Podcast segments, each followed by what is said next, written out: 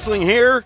That's right, it's Wednesday. We're ready to go. I'm the Professor Mark Fantasia, and I'm excited for this week's show. I know you guys are too. Diving right in. And uh, because we have a lot of things to talk about, we appreciate you listening to us on iTunes, Spotify, Podbean, Amazon Music, Pandora, YouTube, Facebook, Instagram, and the X. It's been a minute since I've said all that. We appreciate when you subscribe, like, and share, you kumquats.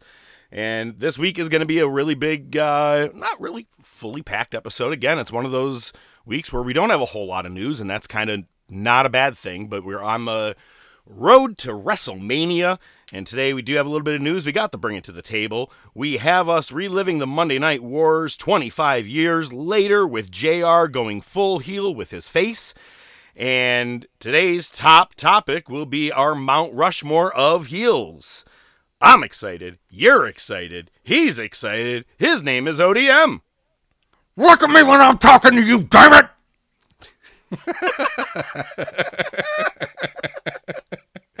he pinched his cheek again. Oh.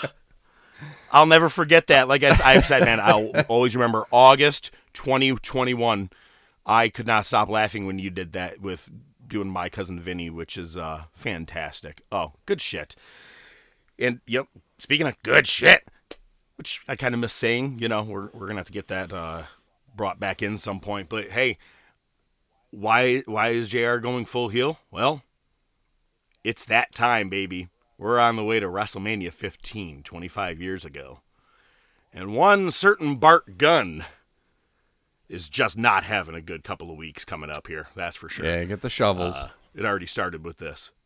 Oh, yeah, get the shovel. Which it's funny because my bring it to the table has a little bit to do with everything with that too. So I'm excited about that.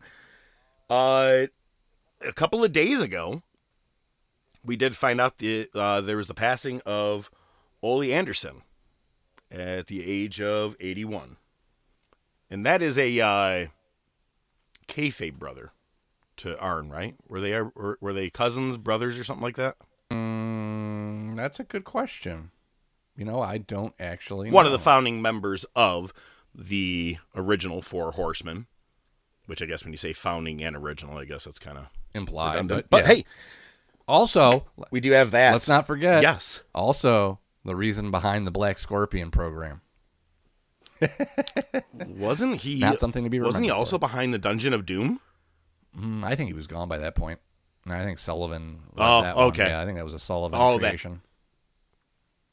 Heh, that sounds about right. well, on to some up news, you know, things that are a little more positive. Uh, get ready because Dark Side of the Ring is going to be next week, March 5th. I don't even know what the opening season or episode's going to be. I know that they named a couple extra episodes from what we had originally listed. Right. Seems like it'd be pretty good. I'm always going to watch it. I'm always into it. Uh, it's funny because A&E is running those rivalries and biographies right now. They just did Orton, and then the rivalry was Triple H and Rock. I'm like, "Ah, it's just hard to draw me in on those things, man. I'm like, it's especially if it's WWE made, it's Yep. just going to be redundant shit. The second time I said that uh, of the same shit I've seen so many times, it, just with their take. Well, and it's fitting too because one of the rivalries is Orton Cena. So I mean, it's Yeah. you know what I mean. The other one is uh, Miz and Daniel Bryan. I'm like, Yeah. oh, we're only going back like five years. Holy shit, Pretty that's much, a yeah. rivalry. Pretty much though, the one promo it's it's going to focus around that. It's got to focus around that one promo. Well, Miz was his uh, NXT vet or whatever you want to call Right. it when they had the the buddy system or whatever it was, and I mean, so I get all that, but still, Not yeah, not if you know. Listen, if we redid our you know top rivalries ever, I don't think it would rank that high. Not even an honorable mention. Probably not. And I like to make lists, dude. I don't even think top fifty exactly.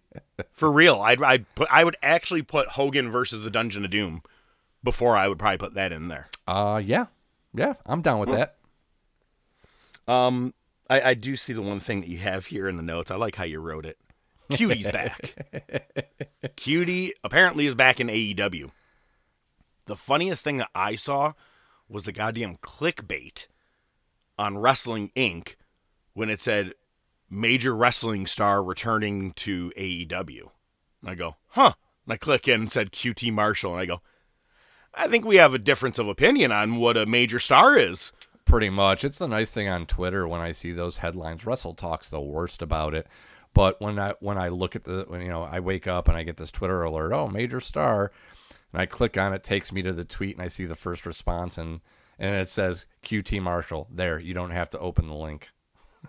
I do like when people do that. I'll save you the the read or the bullshit ads. I which it's very appreciative. Thank you. Absolutely. Uh, yeah, apparently not working in a ring, just working more in a backstage role. It's kind of funny when you think about it. You know, AEW's booking as of the last couple of years has been fucking terrible outside of CM Punk. But even, do you notice that when QT left a couple of months ago, it got even worse? Hmm. I mean, yes, I did notice it, but I, I just thought it was up, already huh? gradual. Uh, it was already you know gradually declining as it was. Sure. Interesting, though.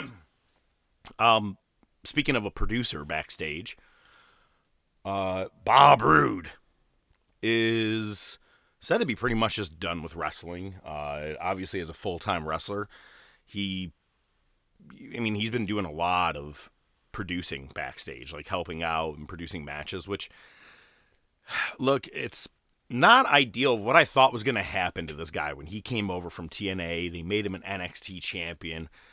Glorious was one of Oh, the God. biggest fucking things Yeah. and now it's just gone. I'm okay with him being a producer if because he does have a good mind for the business. I would say, huge, huge fan of him and James Storm. The tag team Beer Money was one of my favorites. But he did say if he had his choice for one more match, it would be AJ Styles. Makes sense. I hope they do it. It'll probably be like a completely unannounced thing where like Styles will be like, I'll take on any wrestler here tonight and Roode comes out and has one match. They don't announce it as a retirement. He That'd just does sick. it low key. That'd be Yes. sick.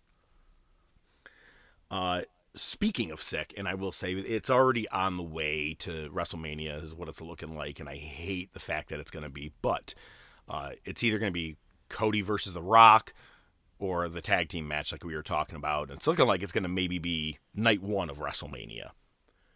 That being said, at the Elimination Chamber this past Saturday morning, it was very funny that when Cody challenged The Rock, he goes, I have my calendar's wide open up until WrestleMania.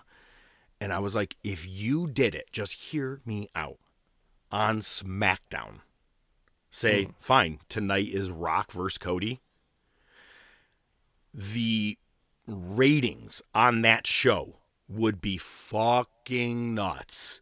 And Yeah. I'm like, why not just do it once? You don't make money off your pay per views anymore because it's all on Peacock, right?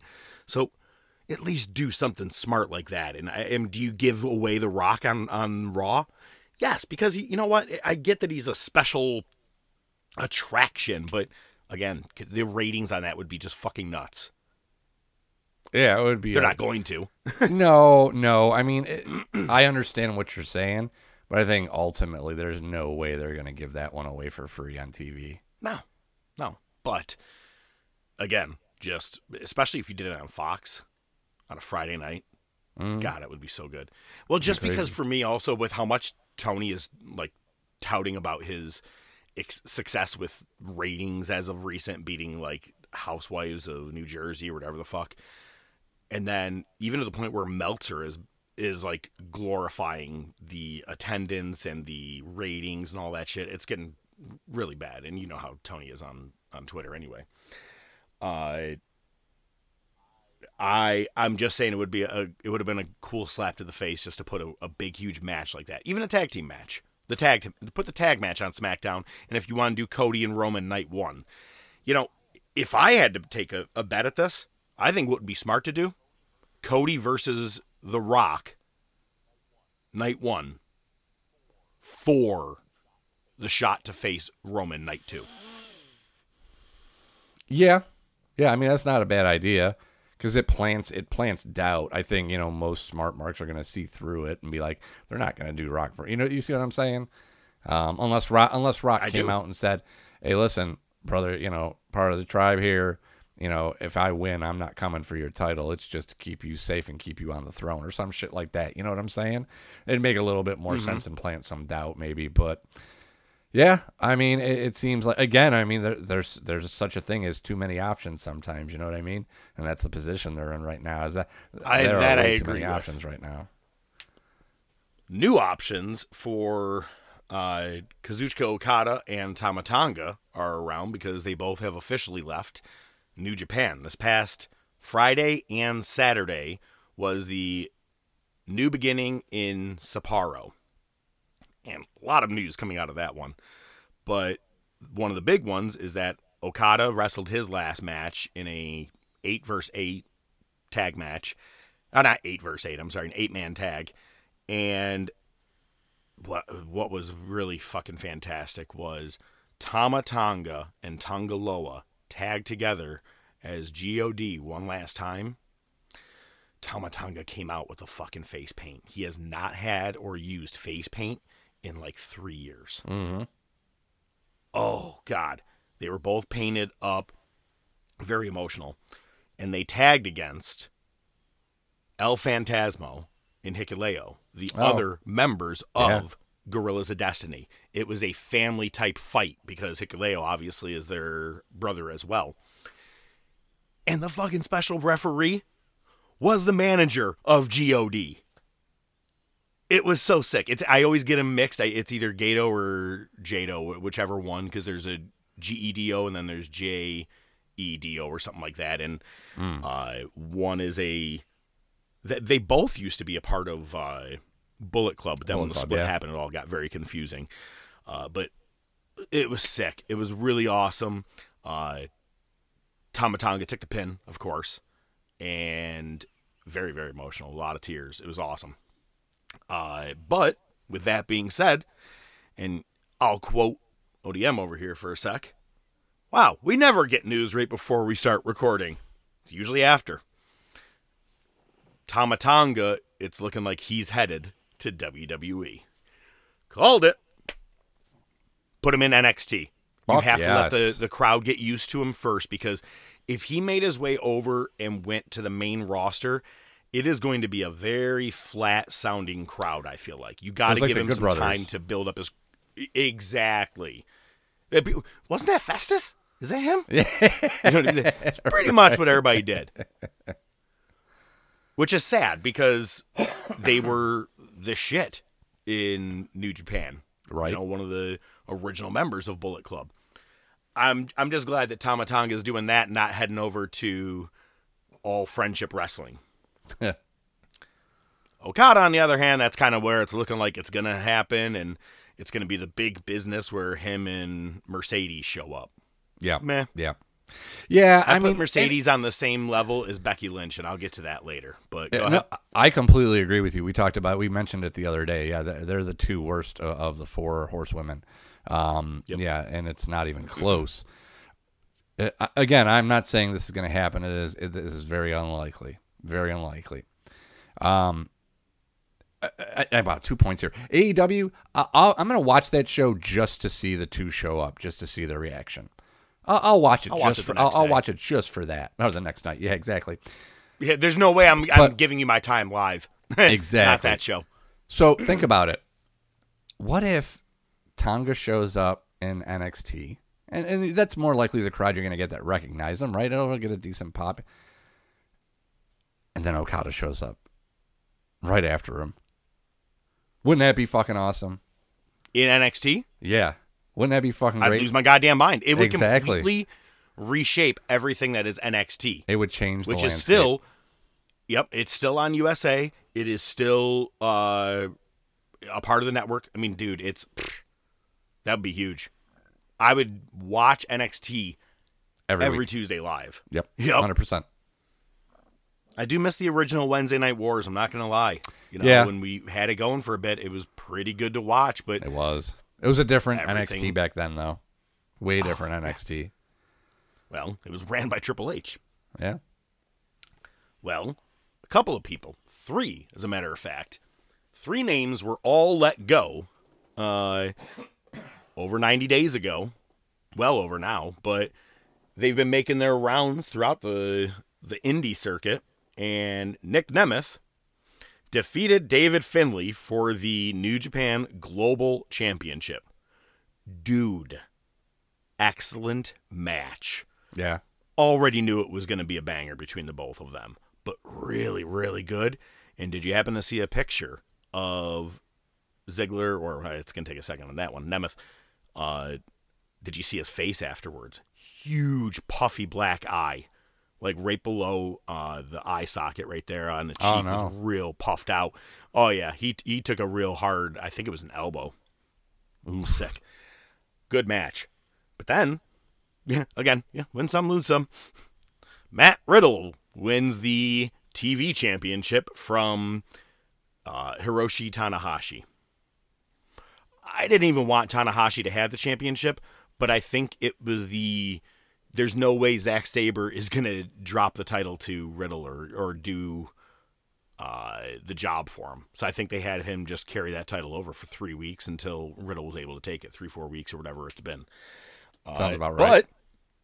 But yep, and in TNA at No Surrender this past Friday night, Chris Sabin officially loses the the X Division Championship, and he's had it for a long time. He won it the same night Alex Shelley won the world title. And fucking Mustafa Ali wins the NXT or not the NXT, the uh, TNA X Division because I had the X, Right, uh, right. the X Division Championship in the main event. Crazy. They main evented that match. Dude, big moment for Ali. Huge. I'm happy for him. That's cool. It was a pretty big weekend for wrestling, to be honest with you, because obviously we also had the Chamber, which we'll get into in a minute. Uh, but I'm not sure if you've heard this. Uh, there's been talks of old Sly Stallone getting involved somehow with WrestleMania 40. I'm going to call it right now. All it's going to be is him running up the rocky steps. It's going to be the video package that opens WrestleMania both nights. It's kind of like I think last year they had a video package with someone. I can't remember who it was. It was like a star, uh, you know, someone big. That's be- what this is going to be. That's probably going to be the most likely because uh, I've seen some recent reports that Stallone's notified WWE that he has a scheduling conflict. Yep. So a pre-record would make more sense. I think it's awesome. I and I'm I'm all for it because you know, especially right in front of the Rocky statue right there in Philly, you know, you got all those you, Right. a lot of good shots. Now, my favorite thing I wanted to talk about today. this one I had to send you Jim Cornette, uh, you know, our weekly Cornette reference. I had to send you his take on this because it was 100% my take as well. I said it just to you a week or two before. I said that on AEW television, when you have all these CMLL stars, I'm not trying to be a maskist, but I don't know who anybody is. Yeah. Except, and to quote O'Shea Jackson Jr., which is Ice Cube's son, uh, he said that, uh, you know, you're giving me a quick rundown as the guy is just giving his entrance to the ring. That's it. Like you're giving me nothing. He goes, "Give me a story. Give me a reason. Why is this guy not like this guy? This all of it." And the funniest thing is Jim Cornette was like, "Huh? He, they should hire this guy." Yeah, no shit. But it, it- it's all about the entertainment of it. And and Jackson then said, "Oh my God, this is crazy." so he you know bash all of how their booking is and how they how they present their stars tony khan actually responded via twitter this uh, by the way jackson did this on uh, the chris B- van pelt show so Van it was like a, a van vliet yes uh, van pelt's uh, buffalo bills my bad Yes. I mean, yeah, I even have it in here as Van. Oh, you you fixed it. Oh, I it is fixed Vliet. it. Okay. Yeah, no shit. Ah, I didn't. I I don't read so well. And uh, it, Tony responds, you know, it, basically it was a bullshit fucking blanket. If you want to broaden your horizons, is the line Yes, he I was gonna used. say. There's so much other wrestling out there and other things, you know, for you to enjoy your entertainment. Give me a reason to care about it. did you hear that some people actually ended up like putting out real fucking tweets and shit that Ice Cube should have never had a kid or should have pulled out or some shit like that. Yes, yes. And they're like, "Oh my god, that's where AEW fans go." Someone just disagrees with how the booking is or how mm-hmm. A presentation is. You're like, "You A should be fucking point. dead." should be aborted. Would you rather you were aborted children? Dude, it's that's a little too much for for uh, Oh, Cube for clapped back fans. at him too, Jesus. though. That's the best part. his father, Cube, Ice Cube yeah. himself. Yeah, yeah, that- yeah. Yeah.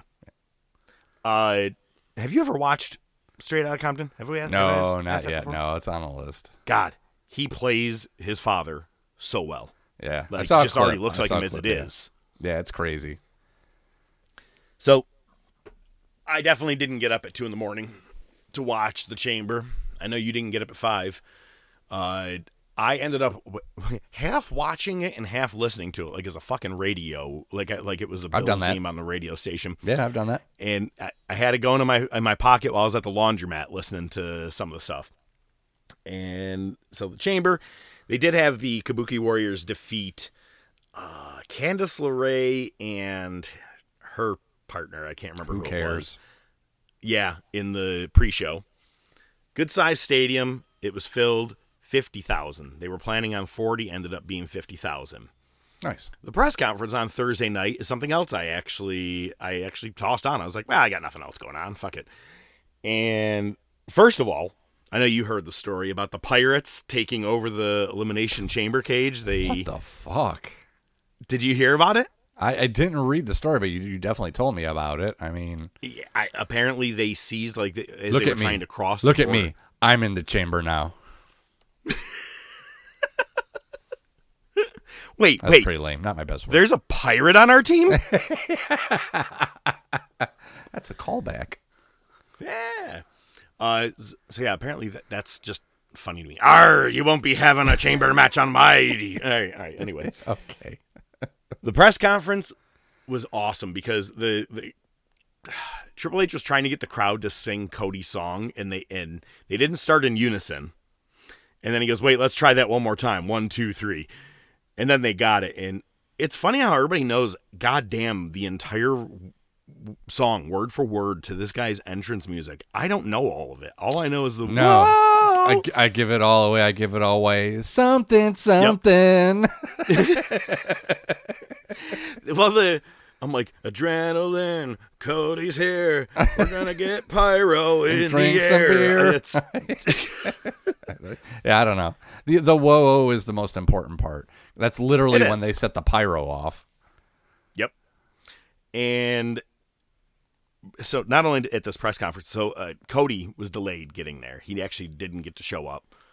They had Pat McAfee, Michael Cole, and Grayson Waller was a part of it. I'm sorry, was a part of the uh, main announce team for this thing because he, of course, oh no, it was Corey Graves, not uh, Pat McAfee. But uh, it was uh, Grayson Waller had a huge, huge ovation because he apparently is from Australia. Didn't I mean? I guess you know if you really pay attention to him, I, I I'm eh on him. Okay, I'm like mm, Same. he hasn't won me over. He can, but I mean, hmm. And him and Rhea do a shoey, where you pour beer into your shoe Oh yeah, yeah. and fucking drink out of it. Gross. Gross as hell. Gross as hell. I want to know. Well, here's why I say gross. Even if, yes, it's your own goddamn shoe. Even if you just bought that shoe We before you funk. got there, it, you it- fucking Grayson Waller stood out there with them for a long ass time. That's your own feet funk, smell, sweat, all that shit. And you're like, charcoal Oh, let's have a from the odor eaters. ah, it, you know. But either way, fucking really cool. gross. It is very gross. Something I'll never do. But uh, Grayson Waller actually did an interview and he said Rhea got us here. You know, he he gave her a lot of credit, saying you know she she's one of the main reasons we're at where we're at. Um, she's putting wrestling on the map in certain places just because of her, which is uh, good for him to give that kind of dues. It's funny how over he was at the Chamber and how hated he was on Raw. Just I, I love a good night and day thing. It's kind of like when Punk was heel. Doesn't matter if he was in Chicago, he's face. It doesn't matter how it's how you want to play it. Uh, but R-Truth checked in and said, "Yo, where's everybody at?" From Austria, motherfucker. Good for him. National So that treasure. Uh, yep. And it was, so unfortunately, uh, we didn't get him at the chamber. I was kind of hoping we'd see him somehow in the tag team match. It opened up with the women's chamber match. It, I actually thought it was pretty good. It was not bad. The only thing I don't like is Liv was really hot on, on a roll. I thought she was going to fucking maybe win it, how they had her looking. She was trending on Twitter. Yep. Uh, we and want Liv. Yep. Well, I'm gonna get into that very soon. But she uh, took out Belair, and it was down to two. But as soon as Wow. she took out Belair, within seconds, Becky ju- does her. Basically, it's the rock bottom. They call it the man slam or whatever the fuck it is. Yeah, it's lame. It's a standing rock bottom. And yeah, dude, uh, Becky won it. I wasn't happy with the outcome just because of its eh for me. But I think I'm not going to be wrong still. I, I think it may be either a triple threat or a four way come WrestleMania. We'll get there in a minute. But the tag team match, solid, solid match between Finn Balor and Damian Priest versus uh, New Catch Republic. I think that's the name, right? Uh, Pete Something Dunne like and that. Tyler Bate. Solid match. It was just really, really good. Times I really thought it was going to be a title change, and it was awesome. Balor selling the hand because of the finger manipulation. He was selling it long after the match that he couldn't hold his titles up. Good. Loved it. Not enough of that. And we'll get in. Oh, we'll get into selling in a minute. Sounds like we're getting The into Grayson- a lot in a minute.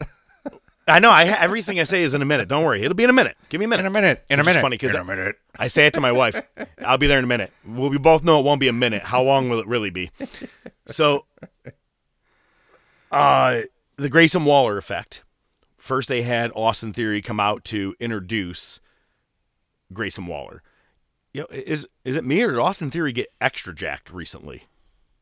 He looks like he's on that. Uh, He's always been pretty on the, the uh, Billy Gunn diet Styles. or the AJ Styles diet. Yeah. No, he's always been pretty fucking cut for a small dude. oh, okay. Yeah. and Seth Rollins says he's days away from being medically cleared.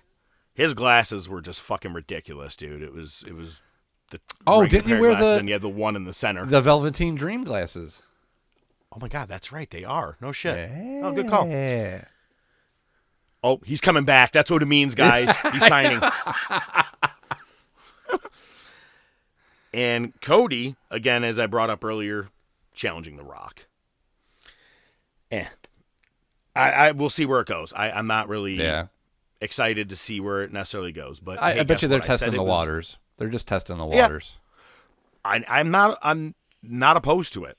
To keep testing water, see what people like the most. Let them react to it, and you can build a really cool WrestleMania that way. Yep. Remember, I said it was going to be in a minute. Well, I'm there about selling in a minute. Sweet. The chamber match, the chamber match for the guys. Uh, obviously, we know Drew McIntyre defeated LA Knight, Randy Orton, Bobby Lashley, Kevin Owens, and Logan Paul. Here's some highlights. First, when Bobby Lashley was taken out, I was like, "What the fuck? Did he really get hurt?"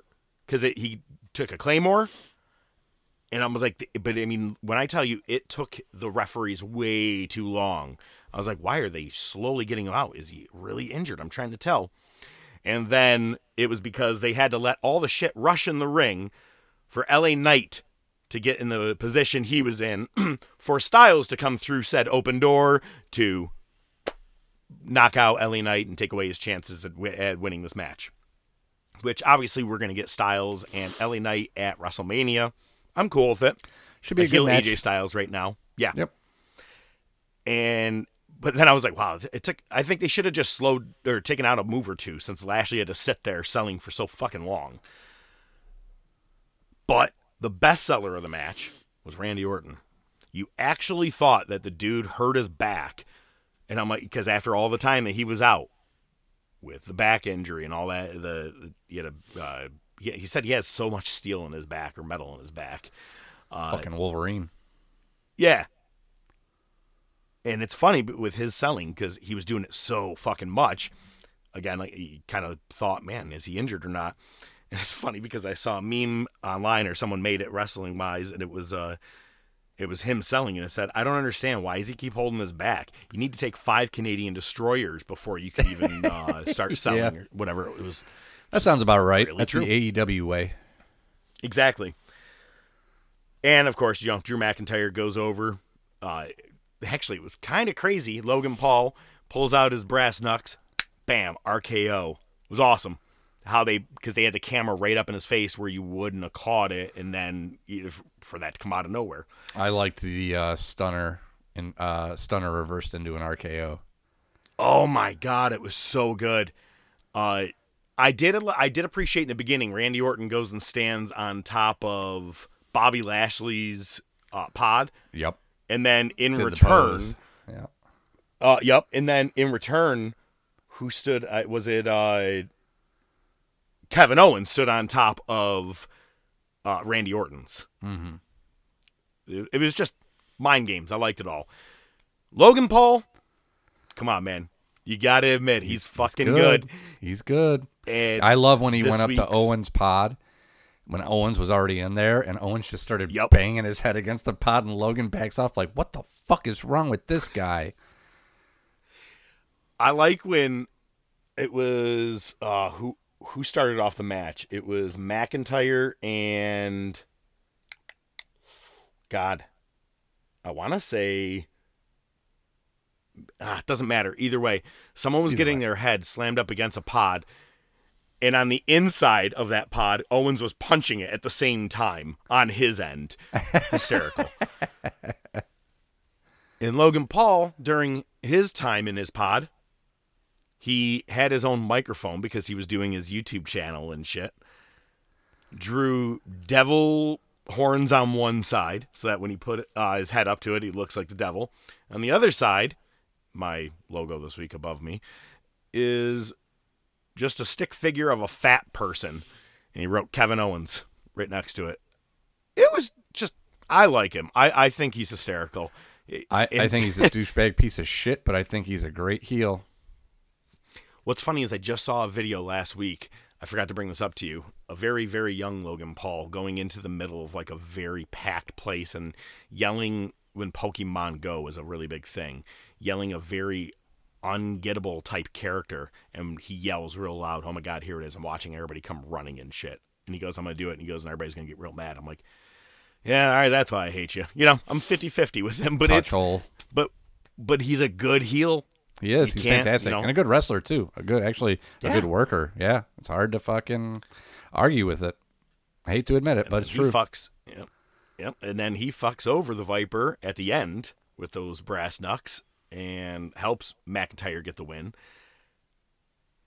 So we're probably going to get Randy Orton and Logan Paul. Is it for the U.S. title?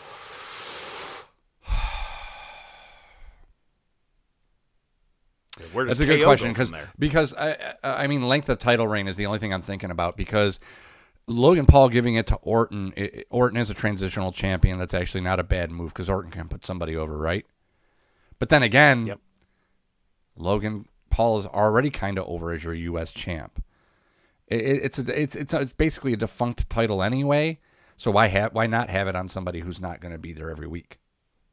You know what I mean? tell me, tell me the huge heat he would gain if he beat Randy Orton at WrestleMania. oh, got to be huge, yeah. You get booed out of there. Yep. And then he could start calling himself the legend killer, Ooh. All right. I'm down with that. I'm down with that. right? Could happen. I'm okay with it. Uh, but as I hoped it would, the women's title match headlined the Elimination Chamber, Makes sense. where I'm not going to lie, man, she can injure a lot of people a lot, but on this night, Nia Jax held her own, had a good match, heel wise, uh, played the part well in Rhea Ripley's hometown, where she retained. It was huge, awesome, uh, awesome pop when she got out there. but I'm not sold that it's just going to be Becky and Rhea. Same. Because as we saw on Raw, Nia gets involved and takes out Becky. Becky then later gets involved in Nia Jax's match against Liv Morgan. And then the worst part was Liv Morgan going to the back and confronting her, and she goes, "Not everything's about you," and walked away. It was it was really I that was the one thing of Raw I didn't like. By the way, it was from San Jose. I could oh, have, yeah. should have, did not go. I after I you know ended up seeing everything that went down, I was like, ah, I saved myself some money in a drive. Wasn't like the most huge night that I thought it could have been. I was like, if The Rock showed up and Cody and all that stuff, but they're saving all that for SmackDown. Yep. Um, and you know, we'll, we'll actually, so we'll get into Raw in a minute. Um, but I do want to talk minute. about, I do want to talk about AEW and their crap. So. Why? Well, because some of these things are kind of funny to me. On a taped rampage, like every rampage since day one, Mhm. Max Caster came out and did his rap. Got about a third of the way through and fucked up his words and then just stopped. It was, and they kept it in there. They, they could have very easily just been like, redo it or Leave it don't. out. And I, and I don't know if it was Tony's way of being like, see, this is us being real. I don't get it, to be honest with you. But did anything ever come out? Remember that every now and then you'd see a no on the screen? Like a, a slight uh, letters of no, pretty much on, it was like almost like uh, transparently right there on, Yeah. on AEW television. Yep. Uh, yeah. was there for a minute, then gone. Same kind of concept. All right. But Hangman Page was apparently injured. Maybe, maybe not. A lot of conflicting reports. One of the funniest reports I saw, and I want to say this was from Dave Meltzer, Naturally. say, saying that he wasn't hurt. He's just really good at selling. Hmm, no, that's not it. That's definitely not it. The only time I saw him sell something that was really good was when he was actually knocked out, concussed from Moxley. Mm-hmm. Wardlow comes out and gives a promo, and when you when you fire a person because he apparently made you have such poopies in your diaper, Tony Khan, now you let Wardlow come out and talk about a match that was two fucking years ago, where he beat the fuck out of CM Punk, throwing him through a table, blah blah blah. But Punk still won the match. And Wardlow goes, and now the best in the world isn't even the best in the world anymore, and he's always injured, and that's because of me. Cool. Now you guys are gonna call out WWE and the guy that made WWE millions in five seconds. Mm-hmm. smart, smart Andrew, move. An-. Andrew, your best pay per view buy ever in AEW. Yeah. Yep, yep. Gets better. Jake Hager returned as a face. Huh? Well, you're going to say that in just a second. Uh, he returned as a face to help out Orange fucking Cassidy. Sure. Why not? Okay. I thought he was ruined when he was in Inner Circle, but then when he had his purple hat, he got funnier. And now there's this. Jesus Christ. And then Zak Knight, if you've never watched the movie Wrestling with My Family, which is the story about Paige, or now Saraya, Zak Knight is her brother. And in the movie, it shows you that they both went and tried out together. And WWE took Saraya. They said, sorry, man, you just aren't that good. Go play with a bunch of kids in your hometown, because that's pretty much what he was doing, was like training youth kids. Well, Saraya must have done something to Tony, because Zak Knight is officially all elite. Yep. Yep. Uh, that's interesting to me. Can't wait for that It's sex something. tape of hers to come out. It's usually my descriptor for AEW. It's something. It's it's something. Well, thank God that part's over. and I'll talk about them anymore. so yeah, on on on Raw, you know, I talked about what happened with you know everything with Liv, Becky. I think it's gonna be a four way. I, I think that somehow Nia and Liv are both gonna get in there. Yeah, uh, th- that makes sense. I wouldn't doubt it. I, I hope it's not the case. If anything, maybe the fucking the, the go home show have them do a, a triple threat and see who gets it. And then you can The pivot only- based on crowd reaction. I have a funny feeling though. You, you know what? I think it's going to be Lynch. I think it's going to be Lynch straight up, and I'm not going to be surprised if they put the title on her. Unfortunately.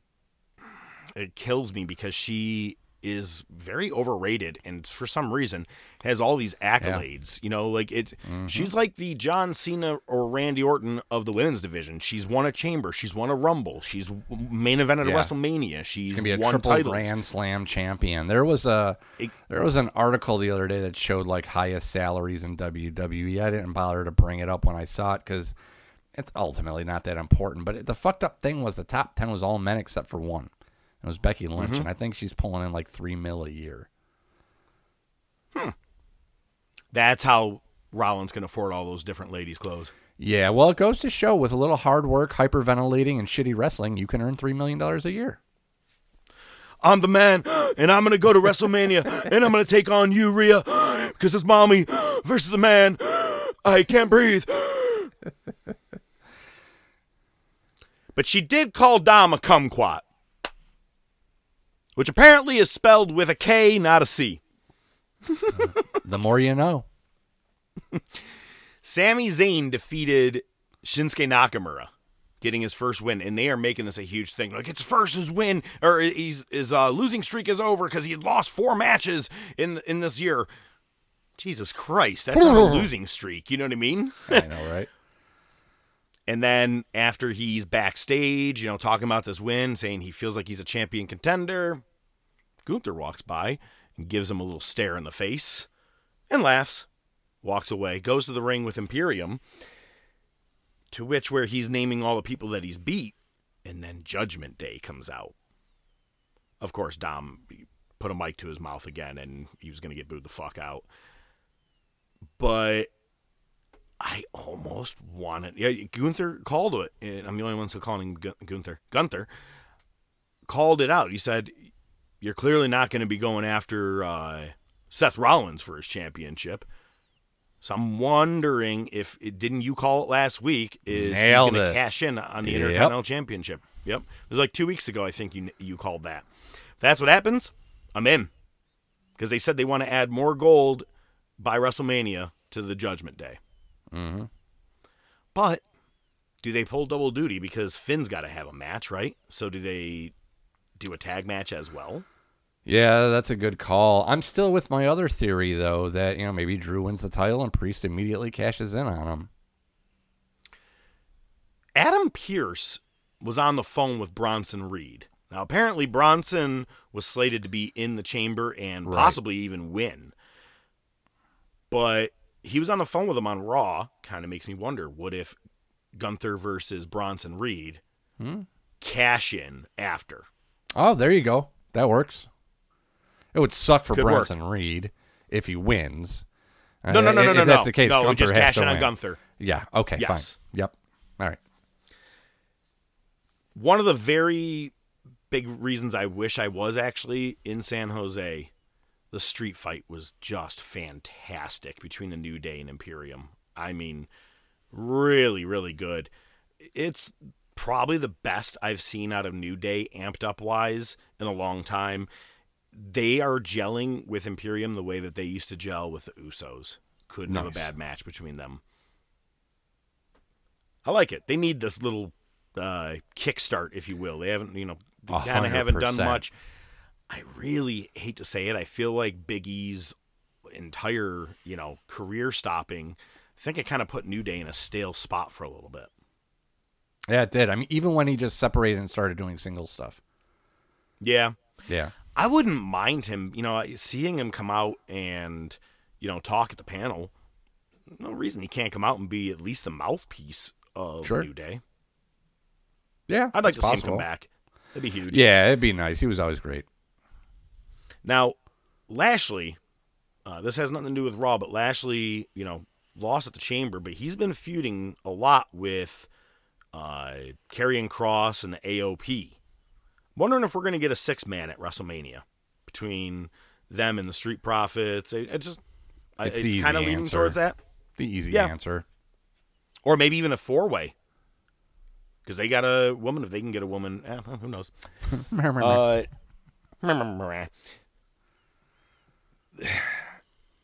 Cody defeated Grayson Waller in the main event. Here is one reason that, or one reason I kind of wish I was there just to say I was there for it because it would have been kind of cool. AJ Kirsch is from out here in California. I've talked about him a couple of times. Uh, have you ever watched the video of the one tough enough contestant that got in Bill DeMott's face and did a fucking awesome promo? And Bill goes, "Fuck, that was really good." Yep. Rock was at ringside too, wasn't he? Rock and Yup. Austin. Yeah, yep. I've seen Yep. that And one. Rock said to him it was a good promo. Yep. It's AJ Kirsch. I met him at Best Oh of the no West, shit. Okay. and he was a goddamn security guard on Raw behind Paul Heyman. Nice. He was the littler guy. I was like, no shit, it's fucking Kirsch. It was really just, it was awesome. Uh, I fucking laughed so hard when Heyman pulls out his phone and goes, call Roman Reigns. But then he pulls out another phone and says, call The Rock. And one has a Rock logo on it, and the other one I I finally realized had like a Bloodline logo on it. I go, that was so hysterical. It was awesome. But Cody's not going to be hunted. He is now the hunter for the Bloodline. I'm cool with it. I, I, I like this. It's going pretty good. Uh, you know, earlier in the night, I forgot I didn't put this in the notes, but Drew McIntyre comes out. He had a promo with Seth, seemed pretty good.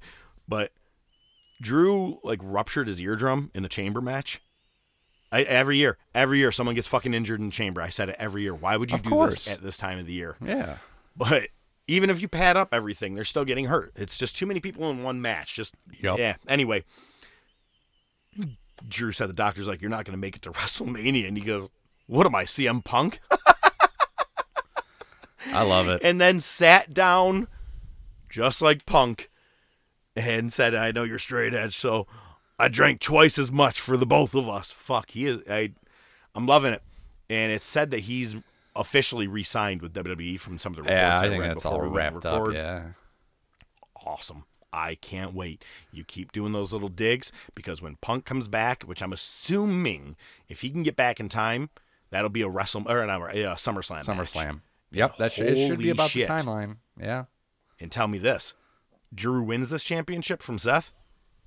Punk comes back aiming after the champion. Woo! It's a huge SummerSlam. Hell yeah. I'm all for it. I like the little digs he's doing. But to get back to Cody, uh, did you happen to see what he did during the post show? No. Someone held up a sign.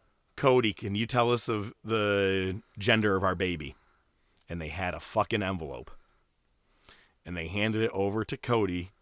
He got in the ring on the mic and announced that they had a baby boy coming. The crowd went nuts and everything. And he goes, "If you're looking for a name, don't use Cody. It's a redneck name. My parents were drunk when they named me."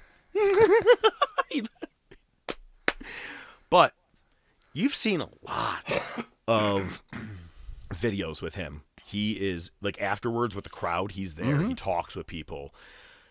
You see the one, um, I'm blind, but I'm still here to see Cody Rhodes and got so close that he was able to like sign something for her and gave her a hug. I mean, like, I know I said this to you, and y- your response was Adderall is a hell of a drug.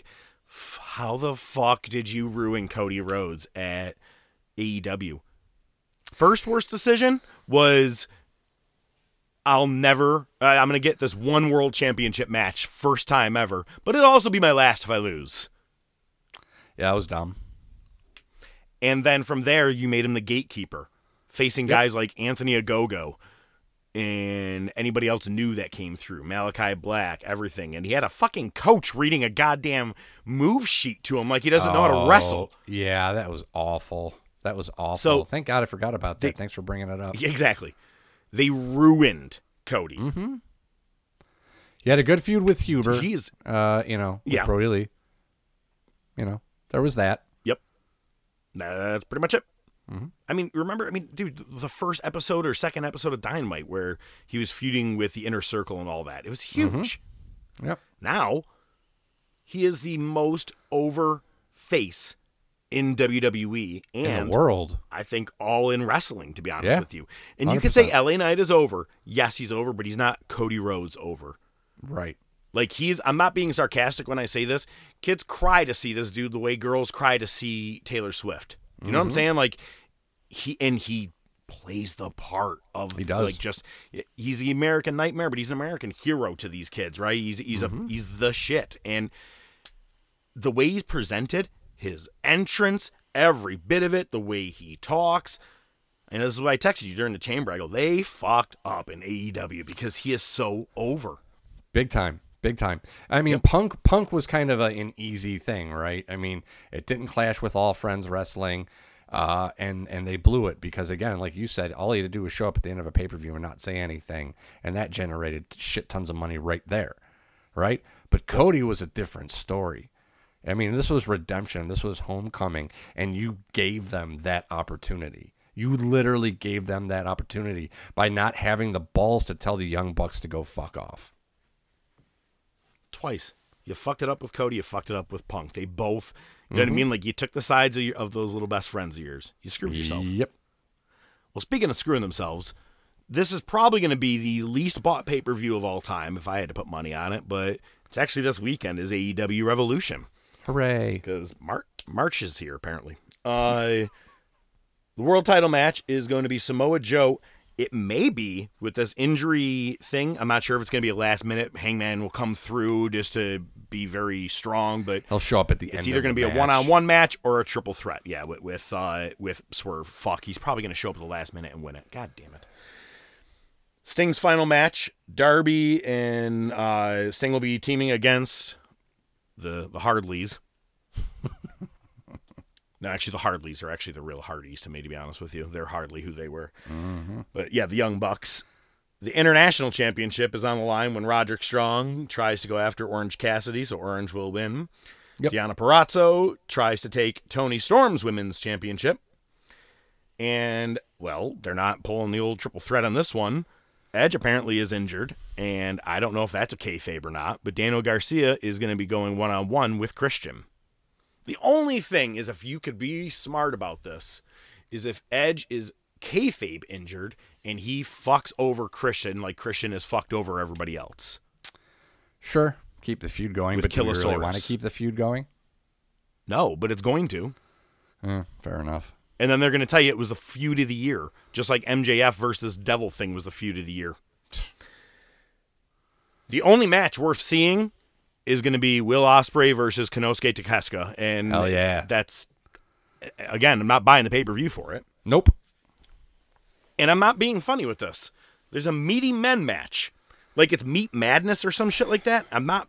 I, I swear to God, and it's Wardlow versus Powerhouse Hobbs versus fucking Lance Archer. He's still there? thank you but to me i'm more like wait a second you he hasn't even been on tv at all he's been doing more of his shit in japan now you're just going to put him in this match and likely be the one to take a pin because he's not the meatiest of the meat That's the gross. meatiest of the meat. and the triple crown championship is on the line when eddie kingston takes on brian danielson and remember if uh, Danielson loses, he has to shake Kingston's hand. You remember, he likes to have that hand on hand feel. Big stipulation guy. Now, I thought that we did a pretty good job last week when we You know- presented our movies of the week. I'm I'm gonna say this right now. Listening back, I said to myself, I think we fucked something up. I can't remember right now off the top of my head what it was. So let's see if this sparks my memory. Uh, this is actually just on our list of movies last week. Okay. And this is coming from Buster. He's like, look, at you guys did a good job, but you guys really forgot a lot of movies. Oh, said, well, okay. know- Okay. Yeah. Yeah. No, no, I think we were pretty good on things last week, wrestling wise, hopefully. Yeah, the fact that he was telling us about the movie segment meant that we did all right on everything else. But he's just thrown out some ones that definitely we missed. But I was like, dude, we could have done an entire three hour show on just comedy alone. Uh, the other guys, which I'm not going to lie, Oh, that was great. That was a great movie. Yep. Uh, Forgetting Sarah Marshall. Saved, which uh, I think I saw once.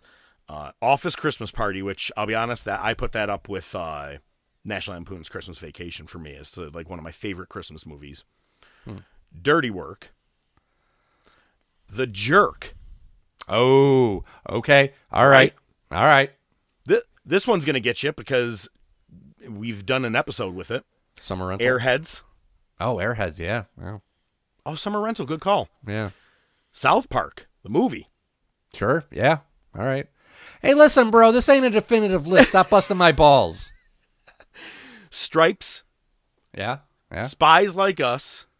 Yeah. He said 40 year old virgin, but I could have thought, I really thought I said that one. I think that was lu- lumped in your Judd Apatow. I, yep, yep, thing, yeah. it was. Thank you.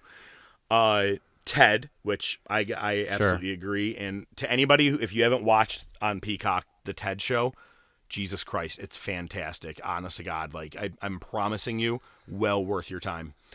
Uh, Million Ways to Die in the West. So he must have been on a uh, Seth MacFarlane kick. Mm. Me, myself, and Irene. Oh yeah. Okay. Kingpin. Kingpin Wow. is that's yeah, true. I I, definitely should have been that. on there, and I fucking love bowling. I should have known that. Fuck. Yep. And Scott Pilgrim versus the World. Meh. Yeah, I uh, I just had to make sure I, I got this over to us, you know, and like you said, man, there's that's a lot. There's a lot of fucking movies. Right, I think yeah, come on, man. Decent. But that's what he had to bring to the table. Now it's our turn. Just bring it, bitch! My God! Doctor Death was a good friend of mine, and you knocked his ass out. and now you're gonna get your ass knocked out. That's only fifteen. Look, I know I said I was gonna try and be serious. Well, whatever. Fair enough. Anyway, uh, my topic this week actually has to do with Bart Gunn's opponent at WrestleMania 15, not in a wrestling match, in a boxing match, Butterbean. Have you seen anything recently on Butterbean? I want to say several months back, and I'll say maybe even as far back as six months ago, I saw something where he was like, "Yeah, man, I could step back in a boxing ring." Well, this th- he's trying to do that right now. He wants one more match. He was the king of the four rounders. If anybody mm-hmm. remembers for boxing, never headlined a pay per view, but when he got him, motherfucker, he took everybody out within one to two rounds always. Not the most built boxer of all time. That's putting it lightly. built like a brick shithouse. But this, uh, it, it man, DDP saved another one. You guys need to see this. Um, I'm not sure exactly how long before or how long ago this was. Maybe within a year, maybe a little more. Butterbean was hunched over, couldn't like stand up, like almost question mark like, and just needed surgery, needed things to get done the right way. Uh, was like close to death. DDPY. And I'm not going to give all this away. You really got to look this up, but he ends up gifting DDP this really really cool it's kind of like the evolution of, of man thing you know where it's like uh, monkey ape gorilla man whatever you know I gotcha. but it's butterbean in his real as real pictures though Oh no shit. with him hunched over to getting a little bit better to almost to standing straight up and now Homo goes, erectus. and now I want one more fight. Yeah, it, dude, it was. It's emotional to watch. DDP saved another one. DDP's the man. I and someone wrote this online. I'm not gonna act like I. I uh, it was just some random person. I'm not gonna give him credit, but good point on this. You should rename the Warrior Award the DDP Award. Fuck yeah. Fuck yeah. I'm putting You that in the fucking episode description. Hashtag rename the Warrior Award to fucking the DDP Award. for real. He he really does deserve. I mean, he saved Scott Hall's life. Yes, now I understand he's not here anymore, but that was actually more of a life caught up with Scott. But he gave Scott another 10, 10 years? maybe more. Yeah. Yeah. Jake the Snake Roberts is a part of AEW still to mm-hmm. this day. And his only Still, problem because- yeah, yeah. And his only problem is is emphysema because he was a smoker. Yeah. But other than that, guy's still the shit. I think he's going to be on the uh, dark side of the ring a lot too, which is good. I, And I saw he gets interviewed. And let's not kid ourselves. When when Jake the Snake showed up at AEW, he cut one of the best promos till CM Punk showed up. On And that would not yeah, that would not have been possible without DDP. do not be or never turn your back on someone you're afraid of or some shit like Or that. you don't or you just- don't respect. Yeah, Jesus Christ. So yeah. good. Um, but yeah, all thanks to D- to DDP. I'm all for it, man. Just very, very this. You got to look this up, Butterbean, especially since we're heading towards seeing this with uh, WrestleMania 15. So check that out. Good shit, man. Good shit. Yeah, I like it. I like it a lot. Body Slam, the movie. We've talked about it. It kind of spurred us. American way. Fuck yeah. Nice I'm card. sure thi- I'm sure things like that have happened. You have the the stupid Jericho Cruise thing where it's kind of like that, but you know, you get things like that. Oh, the one where Ronald McDonald showed up and sang. Yeah, pretty much. Mac was there? you like that? huh? All right. I love when they go to Ireland for that. Okay, that's, that's a pivot, isn't? Charlie's so good in that. Charlie's so good in that. All right. Anyway, uh, turns out my parents, uh, through friends of theirs, met a man named Jeremiah Jones. I'm sorry, Jeremiah James. I want to get that right. Jeremiah James. My apologies. He is the director, lead producer, and co-book writer on the last match, a pro wrestling rock experience. I'm going to give you a website here. And I'm going to say it again later. This is the first time ever we're doing an ad for something that we're not getting paid for. Well, an ad or getting paid for anything. And we're not doing. We're not, we're not getting paid for anything. But I'm going to do an ad here. But by the way, if you guys feel like you want to give us money, just send it Yeah, uh, yeah. Uh, Cash App at the top of wrestling. Um, it's www.thelastmatch.com. All right. I'm going to read. Uh, I'm going to read this for you. This is the description from their website. Get ready for an electric, electrifying thrill ride with the last match, a pro wrestling rock experience live. A groundbreaking fusion of hardcore wrestling, theatrical spectacle, and 80s inspired original rock that hits with the impact of a nuclear bomb. Somebody else needs to write the copy. Join our hero, Ben Vengeance, as he steps into the ring for his final pay per view event, battling the formidable Alexander Swagger for the BTD Championship title. Experience two hours of lightning like energy and emotion that demands you rise to your feet and cheer for more. Bro, this fucking thing is it's a play, it's a musical, it's a rock musical. It's not on a stage. There's no stage. It's a fucking wrestling ring. And the two hours is a rock musical in a fucking ring with actual wrestling. I this is playing in Rochester at the Temple, which is near Eastman Theater and the uh, Liberty Pole, right? So you're, you're familiar with that area, right near uh, where Montage is, and you've played there at the Jazz Festival, and there's that one studio right there. Yep, we walk by it all the time when we go to Eastman for for music and whatnot. Uh, they're going to be there April 26th to April 28th and April 30th to May 5th. There's also other dates at the website. That's thelastmatch.com. You can go there and find it out.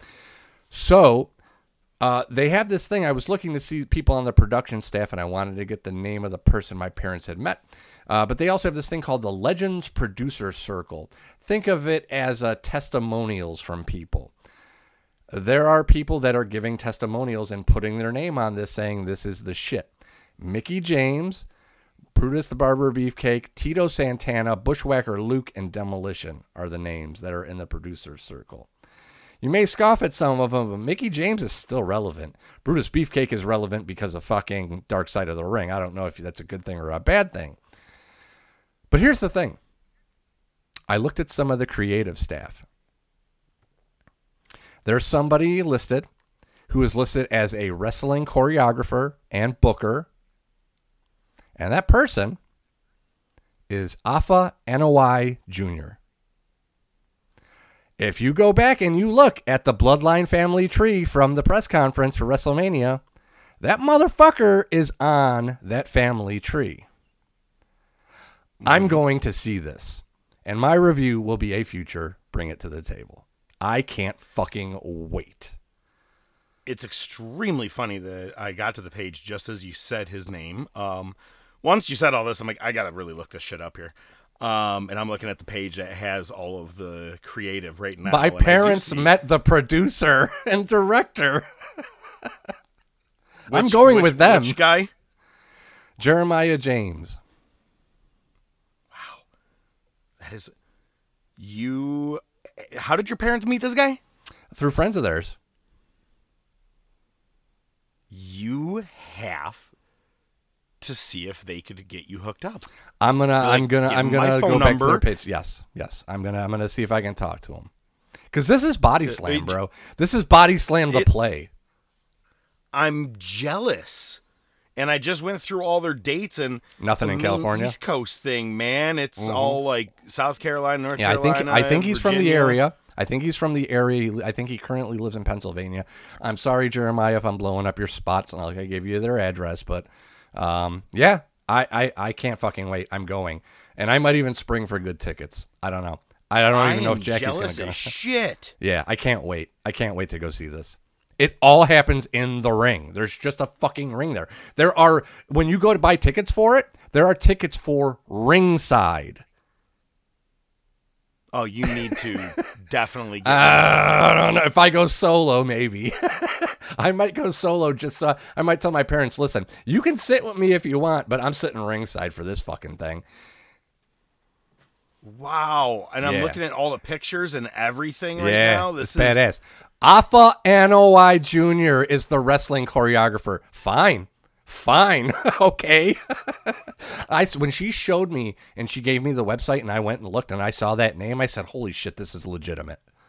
And I'm sorry, you again, you can make fun of the people that are doing testimonials, but I mean, those are big fucking names. Those are people who are you know, because if you you forget the Bushwhackers were fucking big in, in the Southern Territories before they came to WWE. Yeah, if I I'm can't not wait. mistaken, Afa Anoa'i Jr. was Manu. He was once a part of Legacy. You might be right. Hang on, right. let me just quickly do a search There we go. I don't need. well, I'll, I'll keep it Buster going. So yell at me anyway, again. so anyway, here we go. Uh, thelastmatch.com. From there, you can find out where they're playing. You can find out how to get tickets. You can get some more info. I kind of just read the mission statement. But again, this does not happen on a stage with props. There is no stage, it's a wrestling ring with original 80s style rock music, aka the American way. Bro, I am so stoked for this. I can't wait so to I'm go check it out. imagining, so I'm imagining like he has a guy in the corner, and it's the chance. He has the big chance. He goes to give him a clothesline, and then stops. Wait, should I slap him in the face? I- you Or know what? should I? It'll still be better than AEW. I 'Cause I want- guarantee you, God, I I'm sure it's gonna say don't. I can guarantee you that in the first five minutes, I'm going to know who the face is, I'm going to know who the heel is, and I'm going to know why I like the one guy and hate the other guy within five minutes. I guarantee you. And that's more than you can say about AEW. Fuck it. Let's go to the wars. Well, no, just hang kidding. on. There's two more things. Hang on. I just like doing if they to are selling merchandise there, and it happens to be the DVD of this show, Okay. I'll I'll Venmo you. Pat, get it to me because I, I need to see this. I'm a little jealous. I was gonna say I doubt you could use your camera there and Probably film not. a whole lot, Probably not. but I'm extremely jealous. There- nice. That's how you spend your money. Not fuck GCW, man. That's what you spend the money on. Exactly. All right, good shit. All right, now we can go to the wars. Can I get a gin and tonic first? Monday Night Wars! I noticed you're having a little trouble looking me in the face.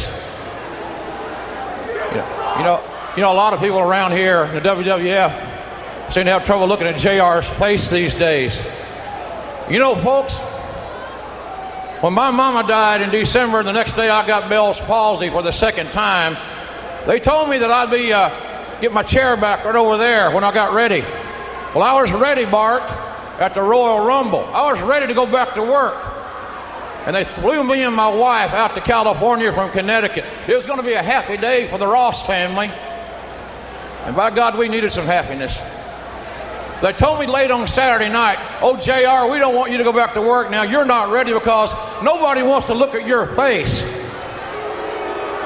Nobody wants to look at you, JR,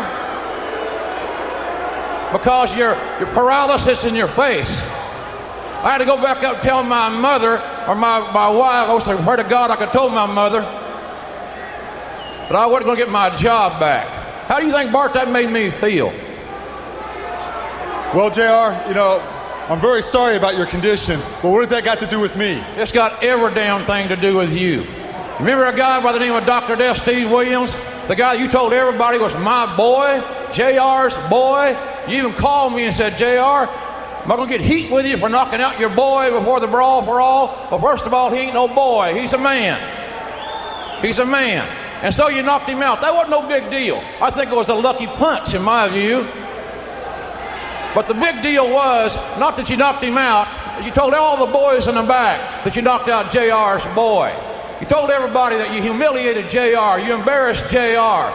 Wasn't that a funny thing? I got one over on JR. And 20 damn years in the business, Bart, 20 years in the business, you tried to take away from me with your ridicule. Listen, look at me in the face and I'll talk to you. Show me a little bit of respect, will you?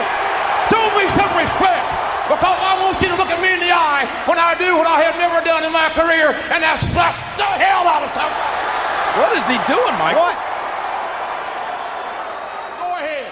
Well, if you want gin and tonic, I can start the wars for you if you need me to. God damn it. You know, I'm so confused. I don't even know where we're starting. There's no pay per view, so we don't have that guiding factor. Thank God. So do we go Raw or Nitro? I forget because I Oh, feel man, like we just- flipped at one point. Yeah, we did. Let's just do a little. uh Yeah, we start with the bad and with the good. That's what the plan has been. Very good. That's why. It makes sense because I, I did it backwards. All right. Anything you'd like to add before we get started here? You saw my suit. It's covered in mud. No one dry cleaning place has the flu. oh, I'm good. I'm in. Still one of my favorites next to the Scott Steiner one. I was on that day. What can I say? I still can't believe that a man can turn heel using his face. Oh my god. Palsy's a hell of a drug. Is this thing live or what else- even I don't, I don't know what right else now? to say. All right, All right, Nitro. let's hit it off. All right, Nitro. I forget the date because it's I'm halfway through my notes. It's in February. It's Nitro, Chapel Hill, North Carolina, the Tar Heels country. My brother lives in Durham. He went to Duke, so fuck the fucking Tar Heels. David is with Torrie in the limo. David says his says my mom told me I'd like me. to I, hang on. I'd like to back up. Mm-hmm. It's not February. It's March. Are we in March already? Is it is this a March It's? March first for this uh for this episode. Well, fuck me and call me Susan. It is March first. all right, Susan. Let's do this. I told you, Susan. da- David says his mom says Ric is retiring, and David's playing Ric Flair voicemails to David, not on a f- cell phone, on a on a tape recorder, like that you used to use for dictation. Like he held it mm-hmm. up to the phone receiver, played the voicemails, and recorded it on this recorder, and now he's playing them back. They're laughing about it. Flair goes, This is serious, David. David goes, He's going to spank me. David, it's your father, Mad Rosacea.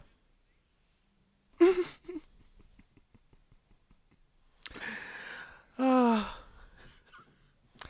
Somebody's walking up to my door here, I think. Oh, so what? You should be. No, we're good. Uh, no. Flair says, uh, commentary puts over that Flair has a big announcement tonight. Uh, and then we get Buff and Scott Steiner to the ring. Steiner says he put Diamond Dallas trash in the hospital. And he says, Tonight I'll be your role model. All I see out there is genetic junk. And then Buff says he and Scott are Duke fans. I got to say, I pop for that. Buff does call out Ric and brings up getting paralyzed by him. And he says, Well, tonight you're going to get your chance again. We want you and Goldberg for a tag match. Who's next? Who cares? Not me. It'd be a interesting main event. That's one way to put it. Riki Rachtman is at the spring break nitro party. He's at UNC, naturally. Uh, and his shirt says, Chicks hate me. Kind of dig that one. Kind of dig it. It's metal. It's metal AF. You know, you just mentioned his name, and I forgot. Did your Nitro begin with it in memory of? No, it didn't. In memory of Rick Wilson, who you guys may remember as the Renegade. No shit. Mm-hmm. Wow. I, I know he died around this time, and I was, I hate to sound morbid, I was kind of waiting for it, but no, they didn't fucking put that in there. Well, I'm glad they thought so highly of him that they fucking cut it out of the feed for the peacock. Well, he was too close of a character to uh, to Ultimate Warrior, but and I had to look it up, and dude shot himself in the head. So yeah, I just wanted to bring Way that to up, bring that- it down. that- No, no, that's cool. Yeah, screeching halt. That's uh, that's great.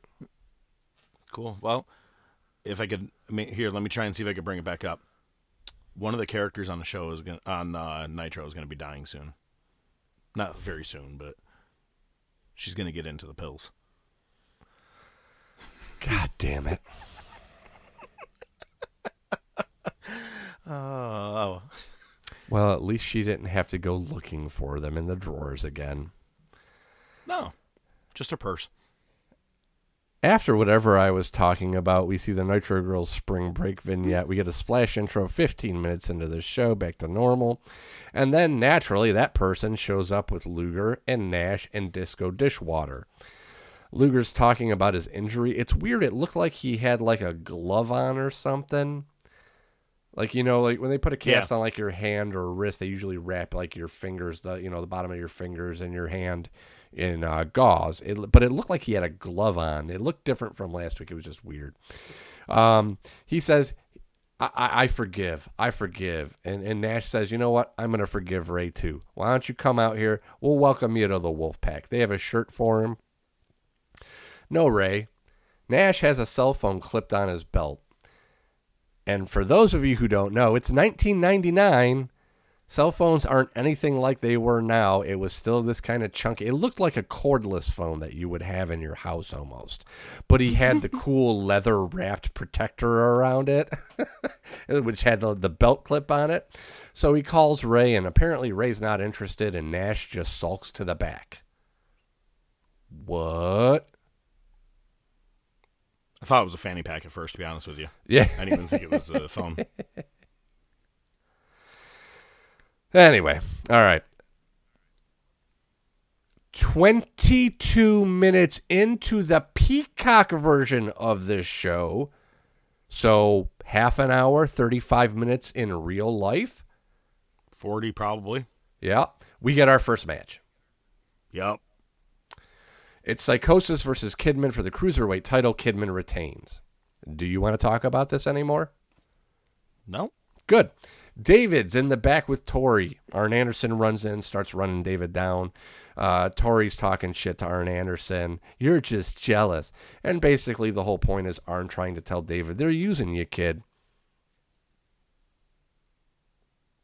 Okay. Hollywood is backstage with Vince.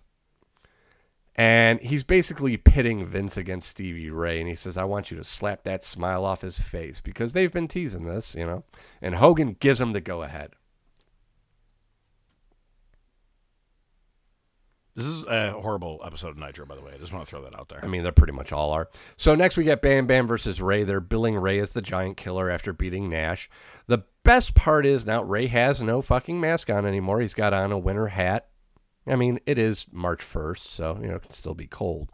Um, the best part is he's wearing an unbuttoned dress shirt, and it's the same size as that 4X LWO shirt. but now it's okay because he picked this one out. He picked it, you know, and it's the style at the time.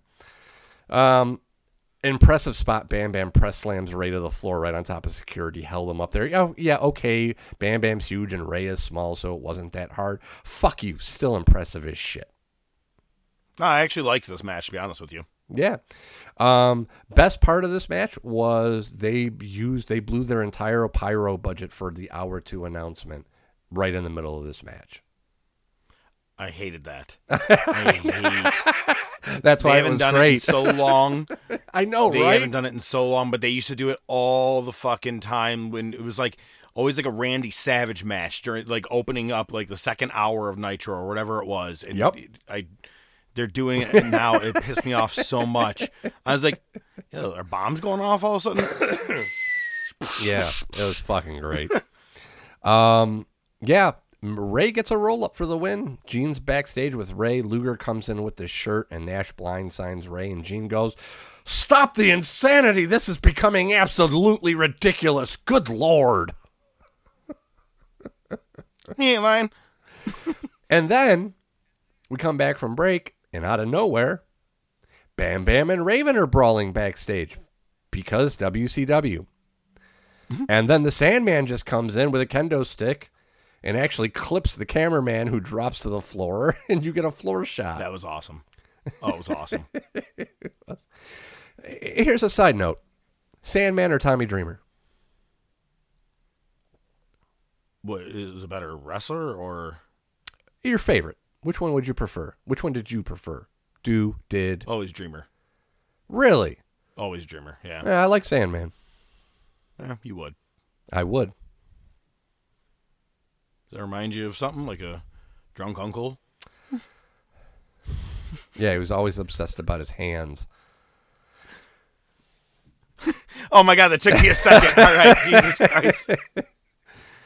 Good. All of a sudden, we see a white limo pull up, and every time I see the white limo pull up, you know all I can think of is, Flair. "Yeah, limo." You must have sung that song at least once. White limo, Foo Fighters. Nope, we didn't. You Foo never Fighters, sung that no. song? Oh, I love that song. No.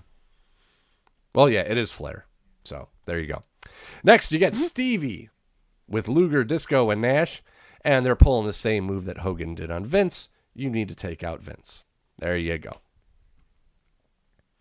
This this was so this was so bad but so good only because of Scott Norton. Jerry Flynn goes to the ring, and you're like, oh shit, Flynn's been on a winning streak here. Let's see what happens here. Hmm, yeah. He calls out Ernest Miller because why not? Uh, Flynn is actually getting some mic time. He calls uh, Ernest Miller and uh, uh, Muhammad Ali wannabe. And He says, why don't we test out our karate skills? So Ern- Ernest Miller's backstage with Sonny Onoo. And Norton comes in and says, hey, man, Flynn's out there dogging you. Where's your heart, man? Go get him. And he fucking bu- he buys it. Scott Norton is is the best. I love him more and more. He is a diamond in the rough in this shit show of a show. Remember last week when Ernest Miller said, "I don't want to come out to that redneck music. I want it. Where's my James Brown music at?" Yep. Well, what was the guy's uh, name? Johnson from WWE who did all their music.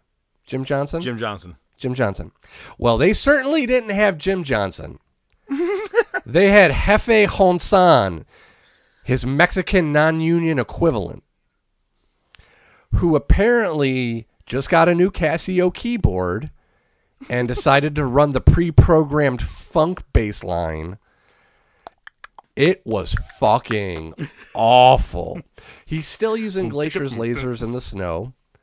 Uh, they each kick each other in the head at the same time, both go down, and instead of a, ten, a standing 10 count like they normally do, the ref goes over to the announcer and says, You know what? The first man to his feet wins.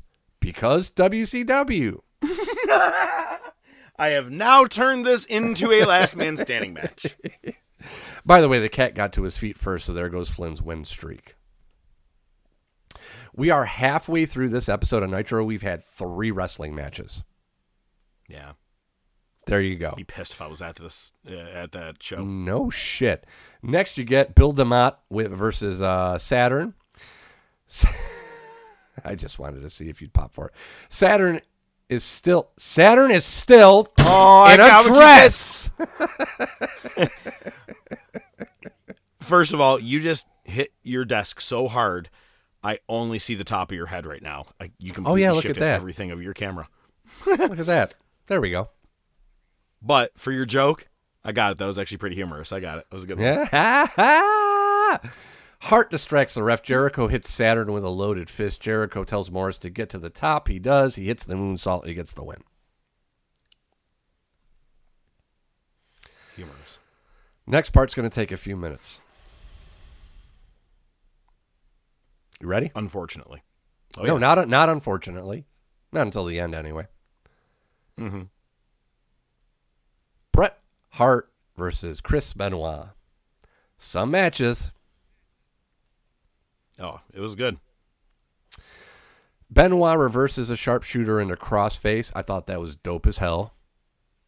Dope as hell.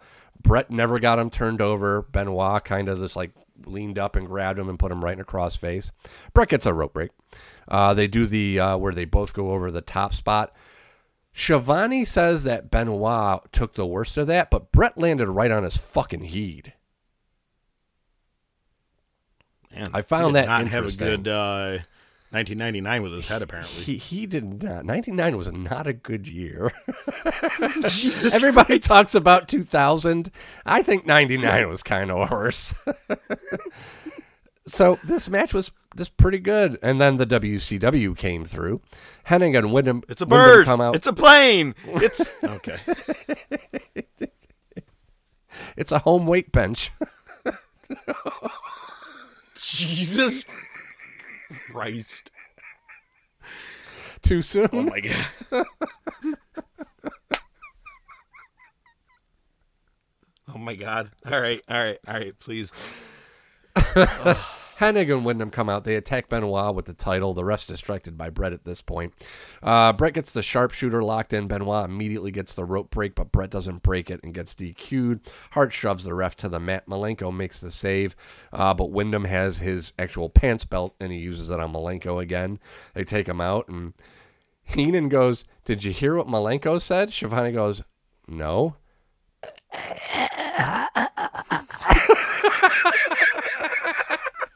Schiavone goes, God damn it, we're going to commercial.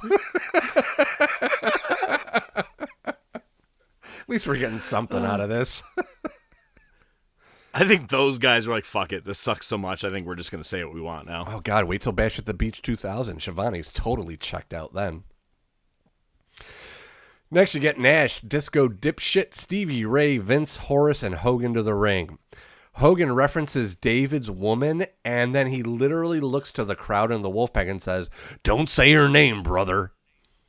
I know. Well, what the fuck was that about? I don't know. It's not was like, she. It's not like it was Scary Sherry or some shit where we knew who it was. Nobody knows who this bitch is. maybe she was wanted for something. Yeah, there's already. But the most fucked up thing about it is her name is Torrie, and we just got a Tori on WWF. Maybe that's why they're trying to hold it. Maybe it. could be. Hey, Miss Lady Bitch. Hogan cuts a promo on Flair, and, the, and then right in the middle of the promo, Stevie and Vincent just come to blows. The Wolfpack. I know, right? And here's the best part: Hogan, the Wolfpack's trying to break it out, and Hogan just keeps cutting the promo. I I backed it up. I go, the fuck just happened here? I'm like, hang on. I actually had to rewind for a second. I go, did I miss something? And they just like, it was very little, but all of a sudden, just like tap, tap, and then Yeah, like they just tackled Oh each other to the ground. It was like a bar fight. It was awesome. So good. So good. Uh, yeah, Hogan says Flair's going to announce his retirement tonight. Uh, we get Gene in the ring with Flair. Flair seems very composed. He doesn't scream Gene. Crowd super hot for Flair. I mean, we're in Horseman country. Cuts a promo on his son. He ta- then he then he takes off his jacket. He gets hype, and he says his announcement is he wants a cage match at Uncensored against Hogan. 15 feet high cage, no door, barbed wire at the top. It's gonna be like 1985, brother. Woo! So someone's getting in that cage. Yeah. Probably a fan. Main event Buff and Scott Steiner versus Goldberg and Rick Steiner. Um, there was on the hard cam this kid wearing a red sting mask. And the fucked up thing was, it was a smaller kid. It wasn't like a toddler, but I mean, you know, maybe six or seven or something like that. But the sting mask was so oversized, it looked so creepy because it looked like Big Head Sting. it was just fucking so creepy. Is that a midget? Uh, they do the, the the exposed turnbuckle spot. Buff eats a spear. Goldberg sets up a jackhammer. Scott breaks it up. Rick hits the top rope and he doesn't hit a bulldog, but it was sort of a bulldog. It was weird. Uh, but he gets the pin on Buff. It was a wonky finish. Good night, folks. It was a wonky finish, but I got to be honest with you. It was weird. They ended with a match. No running, in. No running. that match was like No beatdown. maybe that match was I think over 10 minutes. Eh, 11 at best, probably 12 maybe. Okay, but my Yeah. point is Still pretty good, though, yeah. I've never seen a night show that didn't end with an even in their good days. I think that nothing ever ended with someone winning a match and then they went off the air. Maybe a couple here and there, like Goldberg and stuff, but geez, that's amazing. No run-ins. Imagine that. Raw it is. Raw it is, Cleveland, Ohio, March 1st, right? Yeah. Vince and the corporation come to the ring. Uh, Vince says, Last week, TV history was made. For one brief moment in the life of Vincent Kennedy McMahon, I showed weakness. Uh, we get asshole Chance, and Vince screams, I've got something to say, damn it! And Vince says, Was it because the burning of a teddy bear, or is it what that teddy bear represented to me? Well, it's never going to happen again. Taker had a surprise for me last week. I've got one for you this week. Kane, you swore to me that Taker was going to burn in hell. You lied. Now you can go to hell. Read my lips. You're fired. As he's leaving the ring, the white coats are coming from him, but Chyna helps him out, and they take him out. Chyna gets on the mic, tells Vince he's making a mistake. He can be an asset. I can control him. Uh, let Kane face Austin tonight to prove himself. If he wins, he's in. If he doesn't, he's done. Vince says, All right, but if he loses, you're fired as well. And then Mankind has to come out and he still wants to prove himself as a ref. Um, Mankind says he was screwed worse than a White House intern. Topical. I laughed. He still wants to be the second ref at the, the title match at Mania. Uh, so he wants to ref Kane Austin. And he said, and Vince says, Well, if you defeat Taker tonight, you'll get your wish. Lights out, gong. We hear Taker's voice on the PA. And uh, he says, I've told you what I'm going to take. I mean, you gotta admit you're you're drawn in more at this point more than you were at Nitro halfway through the fucking show. I was drawn in the first couple minutes. There you go. We see Ryan Shamrock leaving a locker room adjusting her dress. King says he can see rug burn. Ba-dam, bam, ba-dam, bam. Blowjobs. I laughed at that one. I, goes, "Oh, I can see rug burns. I was like, wow. Holy shit. Aga, aga. Austin is shown arriving to the arena. Abner lets him know about his match against Kane. He's like, I don't give a fuck. Next, you get Shamrock versus Goldust versus Val Venis in a triple threat IC title match. Gunn is supposed to be in the match, but he has fluid on his lungs, on the verge of an asthma attack, on the verge of pneumonia. He can't wrestle. Then, out of nowhere, we see Ryan Shamrock and Blue Meanie at ringside. Uh, at this point, I saw a sign sexual white chocolate with an arrow pointing down at the person holding the sign. Thought it was fucking great. Goldust goes to the floor, kisses Ryan. That makes Shamrock go fucking nuclear. He takes out Meanie, goes after Goldust on the floor. They fight through the crowd. Ref calls for the bell. It's a count out and a triple threat, which might be a fucking history because I don't think I've ever heard of a count out on a triple threat. Agreed. Ryan heads to the back, Val follows, and then he gets taken out by Gunn on the ramp. Next, we see Mankind and Al Snow backstage talking to Jim Ross. We only see JR from the back because they mention he is returning from a, a bout of Bell's palsy. So they're fucking, they're really prepping everybody for what his face is about to look like. They put up a sensor ahead of time. Warning: the next segment is going to be extremely graphic to viewers. Hide your kids. Viewer I, discretion I, is I no, no, you're you're fine, you're fine. Next, I wouldn't typically put this in there, but it, it's iconic to me, and I'm sure it is for you too. I believe this is the debut of the Mankind Chef Boyardee commercial, because it's the perfect oh, you actually food got it for okay. all of mankind. I love it. yeah, it's fucking great. It's My fucking version had it. I didn't know if yours would. That's Yep. awesome. They didn't have us announcing that fucking Renegade was dead, but we got the fucking Chef Boyardee commercial. Oh, mama, I for my life. Long Chef arm of the Boyardee. long. Man. Okay. yeah. Fuck them. Uh, JR comes to the ring. I had a suit. You've seen it. I had a face. You seen it? Now half is down to the side. He calls Bart Gunn to the ring, uh, who's going to be facing Butterbean at WrestleMania. JR says he notices Bart's having a hard time looking at my face. When my mama died, I, I fucking lost it at that point. I don't know what he said afterwards because I just started fucking cackling. I shouldn't be laughing at his mother dying, but he talked about his mama so much on Raw. It's a running gag at this point. JR says he was told he's supposed to be interviewing Bart Gunn, but then he just starts monologuing. He says, I, you know, they told me I'd get my chair back at commentary. I was ready at the Rumble, but I was told I wasn't going to get my job back. And then JR just straight shoots on Gunn about Dr. Death, Yep. about the whole King of the Ring thing. Oh, yeah, you're back there cackling. You beat JR's boy. Oh, is that it, huh? Fucking slaps Bart. And then Bar- Dr. uh, Death. brawl for all. Brawl for all. My bad. My bad. Uh, Dr. Death comes out of nowhere. First time we've seen him since King of the Ring and hits a Jesus Christ! How many times are you going to say King of the Ring? And it's the fucking brawl for all. Whatever. I'm on my eighth drink already.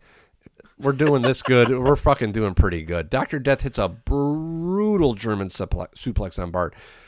Like, Bart landed on his fucking heed. Like, th- that was Oh, yeah. brutal. They fucking shot on this dude. And then JR just tells Dr. Death, just stomp a mud hole in his ass. And then he hits a really nice looking side suplex. Um, I'm assuming this is the guy that was in the mask. Oh, that makes a little more sense now. Yeah. It doesn't make Okay, any sense actually, but Well, yeah, true. Um, it was just a great segment. I I I, I love a good it was.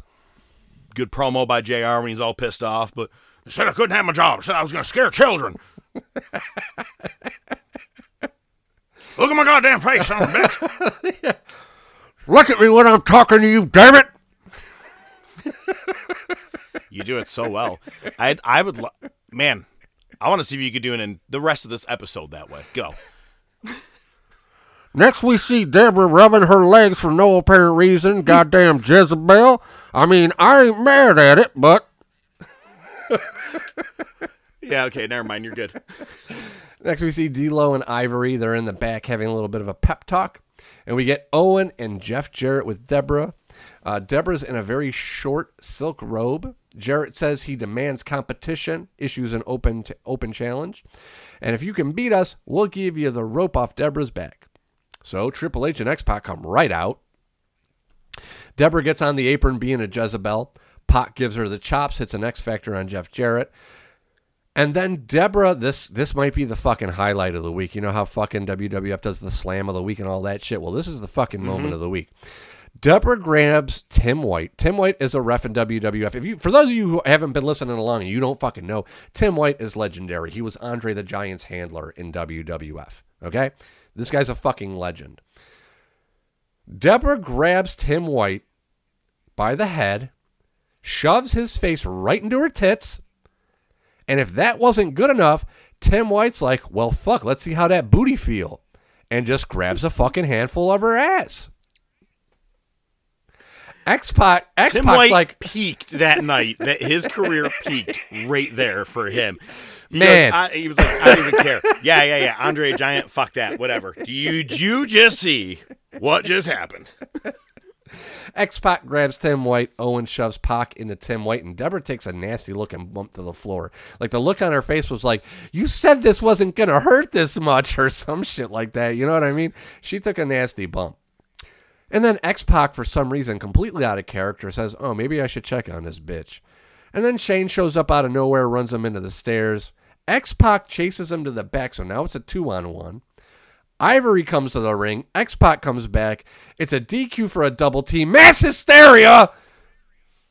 D'Lo attacks Jeff Jarrett and Owen on the ramp. Ivory just rips off Deborah's robe. King yells bra and panties. And uh, Deborah says she wants a match against Ivory tonight. This was just fucking madness and tits. That's a shame. We can't use that as a show name this week. Yeah. Madness Well- and tits. Madness and tits. Well, you know what? They fucking kept that trend going because next, Luna Vachon comes out to the ring with Tori. If you're not familiar, again, it's not Torrie Wilson, it's Tori Sable's stalker. Luna cuts a promo on Sable, wants a match. Sable comes out. Tori must have been very cold. That's all I can really say about that. Uh, Tori attacks Luna. So we get a double cross there. Sable bomb. Sable still cold, cold shoulders Tori and leaves, and Tori just follows like a little lapdog. We're going to refer to her as Tori Butterface. Tori Butterface. Yeah, I could see that. I could see that. Yeah. I'm down. Body, oh, Oh, banging. Banging. it's, but but her face. Yeah. I mean, it ain't that bad. You know what? Before we get any deeper, let's just move on. Uh, at the top of the hour, we get Road Dogg versus Rock for the world title. Paul White comes to the ring early in the match, and The Rock wins quick with an assist from White. And then Al Snow shows up with a chair, wants to go after Road Dogg. Dog gets the chair, it's a couple heat shots, then a third. Holly comes to the ring, he eats a heat shot from Dog. Dog gets on the mic, he goes, If you two pussies want any more, I'll be in the parking lot. I loved it. All right. Uh, we see Chyna in the locker room with Kane giving him a pep talk, and then we see Road Dogg waiting for Snow and Holly in the parking lot. Brood music hits. It's pubic enema dressed as the brood. That was kind of funny. They cut a promo. The lights go out. The brood music hits, and then when it comes back up, one of them's gone. Cool. One down, one to go. Yeah, there you go. Next, you get Road You know Dogg the sad Ho- thing is? We're never going to be able to cover live through the wars what happened when they met APA on Sunday Night Heat. We may just have to like do it as a watch along sometime. I'm down with that. Uh, we might actually even have to do it soon, just as a fucking little sideshow. I'm in. That'll be fun. All right, it's done. Uh, yeah, we see Road Dogg and Holly fighting in the back. We cut back to the ring. It's Blackman versus Droz in a kendo stick match. You lose when you get knocked off your feet. Blackman accidentally hits the ref with the kendo stick, and at the same time, Droz goes down. But the ref is down, so he doesn't see it. Droz hits Blackman in the heat with the kendo stick. Blackman goes down just as the ref comes back up, and Droz wins. This lasted less than five minutes. Legs still seem to be pretty sturdy, holding the body upwards. for now. We go back to Road Dogg and Bob Holly in a stairwell. Come Is this. Sorry. Too soon? fucking crazy legs? Road Dogg and Bob Holly are in a stairwell. Is this WCW? They end up outside of the arena and El Snow Jones and they end up in a fucking road and the refs broke it up. Thank God, because it looked like a major highway or some shit. Like, you dumbasses, get the fuck out of here.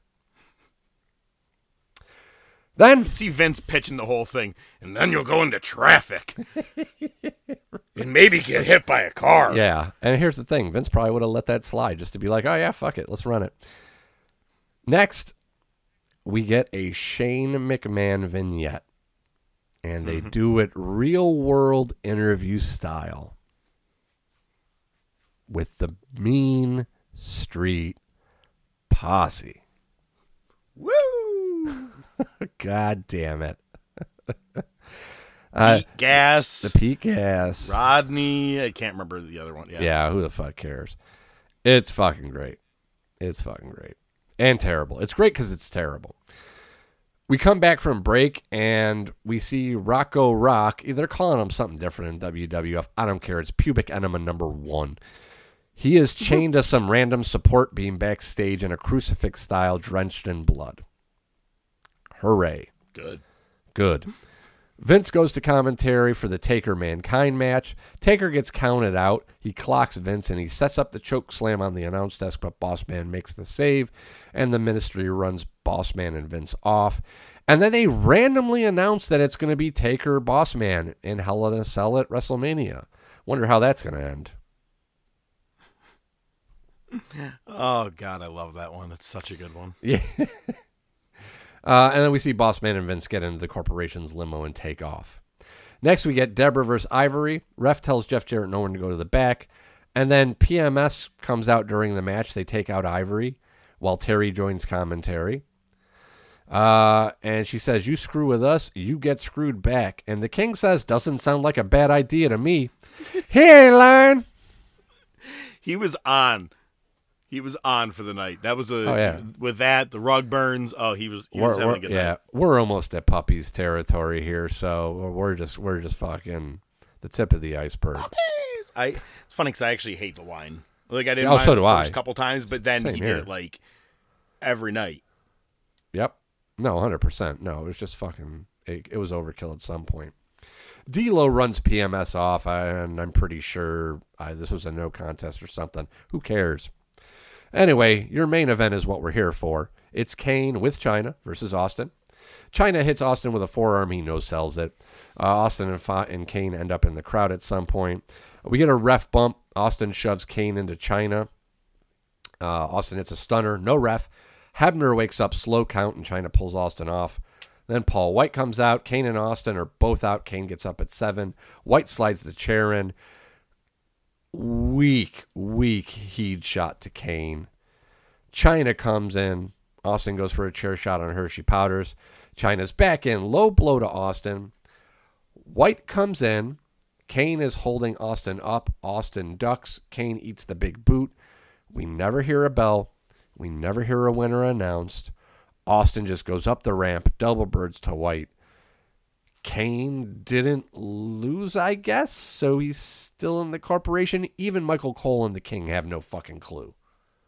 And that's how we go off the air. Couple Raws in a row. Nitro ending. Yeah, pretty much. Yeah, a couple weeks in a row, Raw hasn't been. This week, Raw was better, but the ending was flat.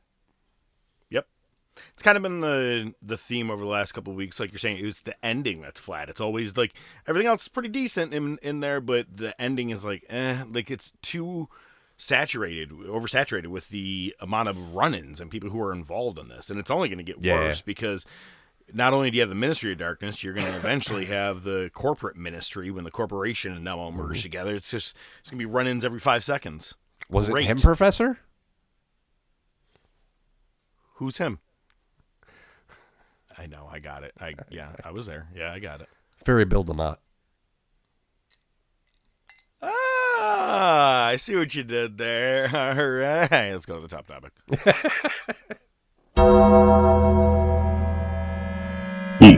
Ladies and gentlemen, it's now time for.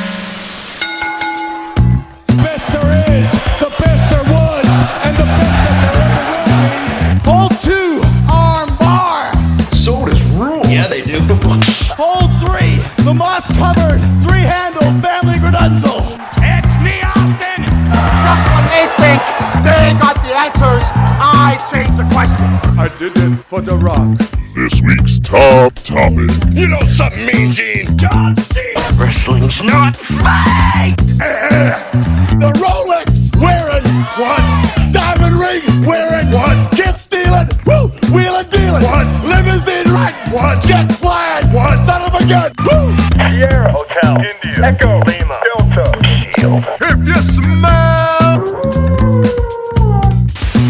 Ranking order and final decisions are a completely bias based order, based off The Professor and ODM made it. And as always, they like to let you know they have not worked in the business, but have been lifelong invested fans, much like you, our listeners. With not only their opinions involved, but with countless amount of hours of research done each week, they make sure to provide proper facts and history to back it up. However, they do know that your opinion may vary from theirs. If there is anything you want to chat about, bring to their attention. If there is something they missed or forgot, or you just want to let them know they are out of their freaking minds, feel free to shoot them a message on Facebook or Twitter, or email them at the top of wrestling at gmail.com. As always, they do appreciate all feedback and continued support. At the end of the day, they want to make sure that you do see the best of the best before you die.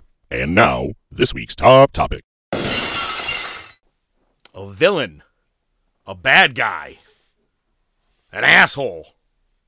These are just a couple of Twat. ways to describe this week's top topic, and that is our Mount Rushmore of heels.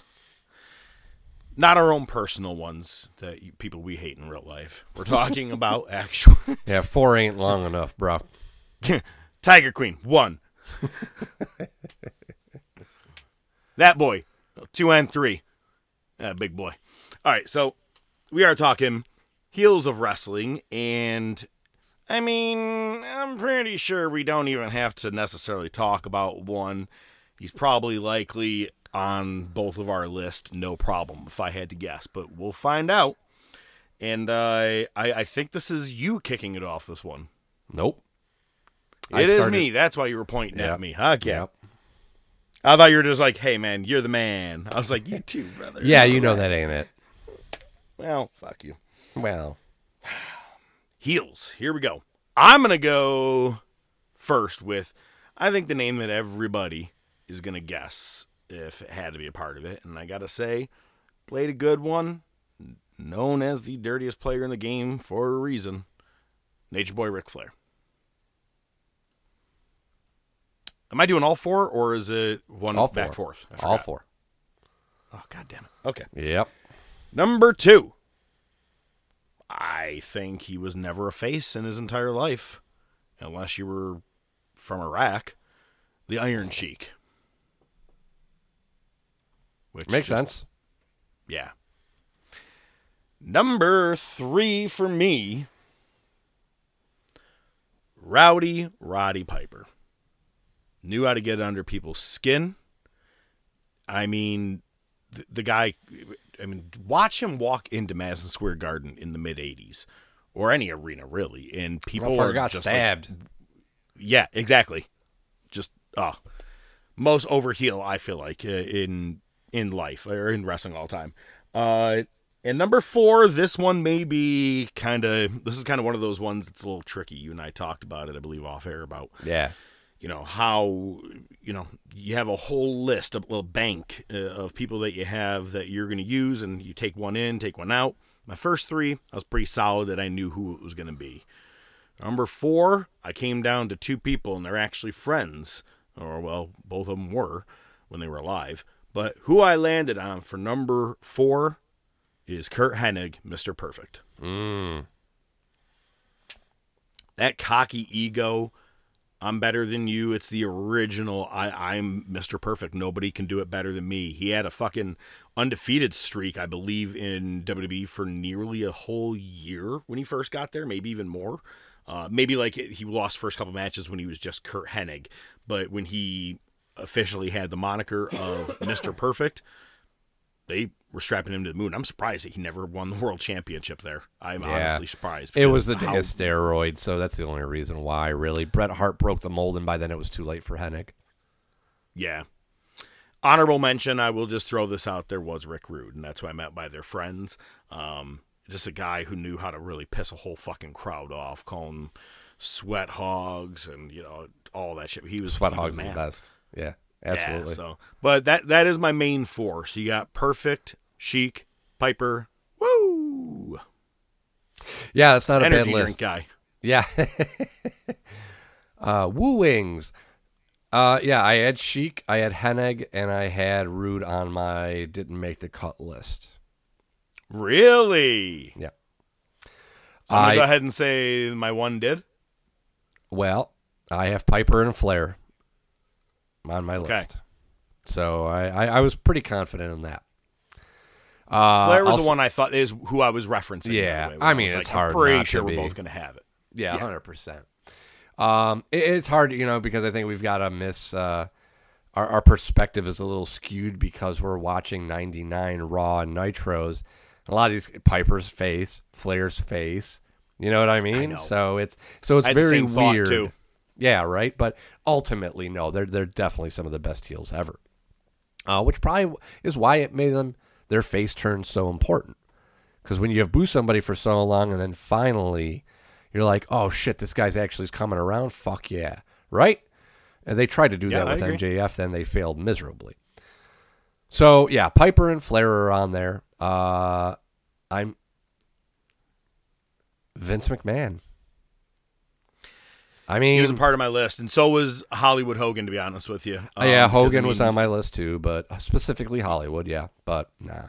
But uh, Vince, hundred percent. Yeah, he, he was. It's. I had to go with wrestlers, but that Fair was just my own personal mind went wrestlers. Yep. But to be honest with you, you want to talk all time heel? Uh, he was the bad guy. He was. I mean, it was. He was the bad guy that Austin was trying to take down. You see, Taker's trying to now take down. Bret was taken down. It's just. It's a. It, he's always HBK, been The Rock. biggest Yeah. heel. Yep. Yeah, hundred percent. Yeah. But And yeah, it's, yeah, it's going to continue because Hogan's going to come back to WWE. We're going to see it at WrestleMania 19. Uh, WrestleMania 22, I believe, was Shawn Michaels and Vince. It's just going to continue on. Everybody's going to keep having their matches with him, and he's going to Yep. continue to be the bad guy. So I'll give it to you. You're right. Yeah, that that's a, a, a Mount Rushmore for sure. Yep. Uh, my fourth one is where I really was waffling, and I felt like there were other people I could have put in there, like Rick Rude, like Curt Hennig. Those were even DiBiase or Jake Roberts. Uh, I think those Oh, would have man, been yeah. good ones. You know what I mean? Uh, Savage, you really could have put in there. But again, in the line of heels who eventually turned face, I did go with one just to have an old school wrestler in there. I'm trying to see if I can guess this, considering your this buildup you're having right now. And I don't. It, what company did he work for? Uh, multiple. It was promotions, and his name is Terry Funk. Oh shit! No, no, that's a really good one. I he wasn't even anywhere on my list to be honest with you. Motherfucker was in a feud with Dusty Rhodes, and one day in a big prom in a big match, a big time pay per view match. I don't even know if it was pay per view at the time. Comes out wearing a handmade shirt that says "Dusty sucks eggs." Seems simple. Someone did Seems that in a tribute. Yep. Uh, it was did in tribute MJF. when he died. Uh, no, I think That's it MJF did it against Punk. I think Punk sucks eggs or something like that. I think it was. No, no, no, no, no. It actually, I believe it happened uh, when Funk died. Oh, it may have. He may have done that too. But I'm saying, uh, when Yeah. Terry Funk died, Yeah. someone did it recently. I think it was in the middle of that pro- uh, that uh, uh, Nah, segment. Terry Funk the- just died this past summer. Fine, somebody did it. Terry Funk died within a couple Buster. of days as Bray Wyatt because I was on. Oh. Uh, I was camping out in the woods. I'm like, oh my god, I've never needed to be near my phone so much to read up on shit. I'm like, Run. especially in the woods. Yeah. exactly. But yeah, I mean, yeah. Uh, let's see. Kurt Angle, Scott Hall, William Regal. I had it on there. Michael P.S. Hayes. It's another good old school wrestler uh, that could have been on there. But yeah, even Jericho I had on there. You know. Yeah, yeah, especially I mean his heel in uh, WCW, his character, she's just a whiny bitch. When he go when he gets to WWE, he's still kind of that whiny-ish kind of heel. But when he cuts his hair in '09 and or like 08 uh, he first comes back, I believe. Yeah, no, 08 is what it was. 07 he came back 08 is when he, i think he officially went heel and that's when he had that huge feud with michaels explain the reason why his eye goes to his nose and Oh man, he was he was the best heel. He was like he was well uh versed on the mic. Saying words that were bigger than people to even understand. It was it just I loved it. He was he, he is a good heel, but not on a Rushmore for me. No, agreed. That's why he didn't even come close. There's a bunch I would have put ahead of them. Nice, good, good list. That was uh, I like I said, I had a feeling we were gonna come together on a couple of them. You know, especially Piper and Flair. I, I Slam thought were gonna be a given. Slam dunks. Yeah. Well, good shit, man. In a couple of weeks, we'll be back with another one of those. But we're also gonna be back next week, as always, because next week when we uh, dabble into the movies, we're gonna do some hidden favorites. This is going to be a long top topic. It's going to because I mean I got to go. We're we're going to have to explain probably most of these to each other. Not necessarily Fair every enough. one, but there are some that are worth explaining. I'm going to tell you right now. I've got a list already started. I haven't seen one of these movies since the early to mid '80s, and I rewatched it the other night. One of the movies you're saying? Yep, on my list. Okay. Yep. So my list, I, I started actually putting something together when we were on break, and it's funny because I'm it, these are more of your like deep cuts. I Yeah. would probably say if you want, yeah, which is it'll be exciting. yeah, so I know you, won't be able to put Titanic on there, even though I know it's one of your personal favorites. Never let go, I got nothing. bitch. Couldn't just slide. You got me in a- little you got me so in a he could- box. he could live. That's what Jack said. Well, we'll be back next week when we bring down those uh the uh, break out those movies, and uh, we'll also be. Man, again, holy shit! I think we got lucky. No pay per view for '99. No pay per view in for real small life. miracles. Oh, we get Revolution. That's not a pay per view. No, it's not. We'll watch Ospreay and uh, Takeshita. That's it. After the fact. We'll be back next week. Hey, I'm the professor. I bid you a farewell. He's ODM, and when he, we leave an episode, he likes to leave you with five words. Where's my gin and tonic? The Top of Wrestling Podcast is brought to you by The Top of Wrestling Podcast. Your hosts are the Professor Mark Fantasia and ODM The Doc Joe Rizzo. Feel free to reach out to the show by email at the top of wrestling at gmail.com, on their Facebook page, Twitter page, Instagram page. Remember to subscribe, like, and share. You can listen to the show on most popular platforms, including iTunes, Spotify, Podbean, Amazon Music, Pandora, and YouTube. Without your continued support, it would be just some guys talking wrestling, which is pretty much what it is anyway. Good night, folks.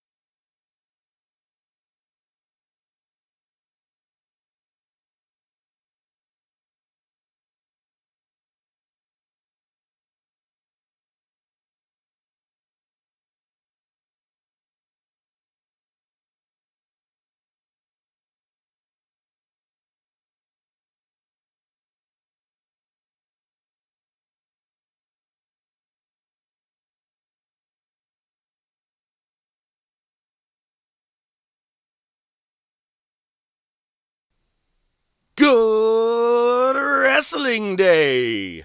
Welcome back. It's Wednesday, and that means it's the Top of Wrestling podcast is here and ready to go on whatever sound system you're listening on, whether it be your, I don't know, your tablet, your computer, your phone, or eh, it fuck. Why did I? Oh, I I got to start over. Fuck. Here we go. Take sixty-eight. Nailed it. I didn't mean device. I wanted to say Device. app, and I said device, and then tried running with it, and it just went worse. All right, let's try it. Here we go. Take two. Good Wrestling Day. Welcome back. I'm the Professor Mark Fantasia, welcoming you here for another episode in the never-ending season five. For the Top of Wrestling podcast. Jesus Christ! Oh my God! It's gonna happen! It's gonna happen! I was waiting. I'm like, he's gonna fuck up after that one. you piece of shit!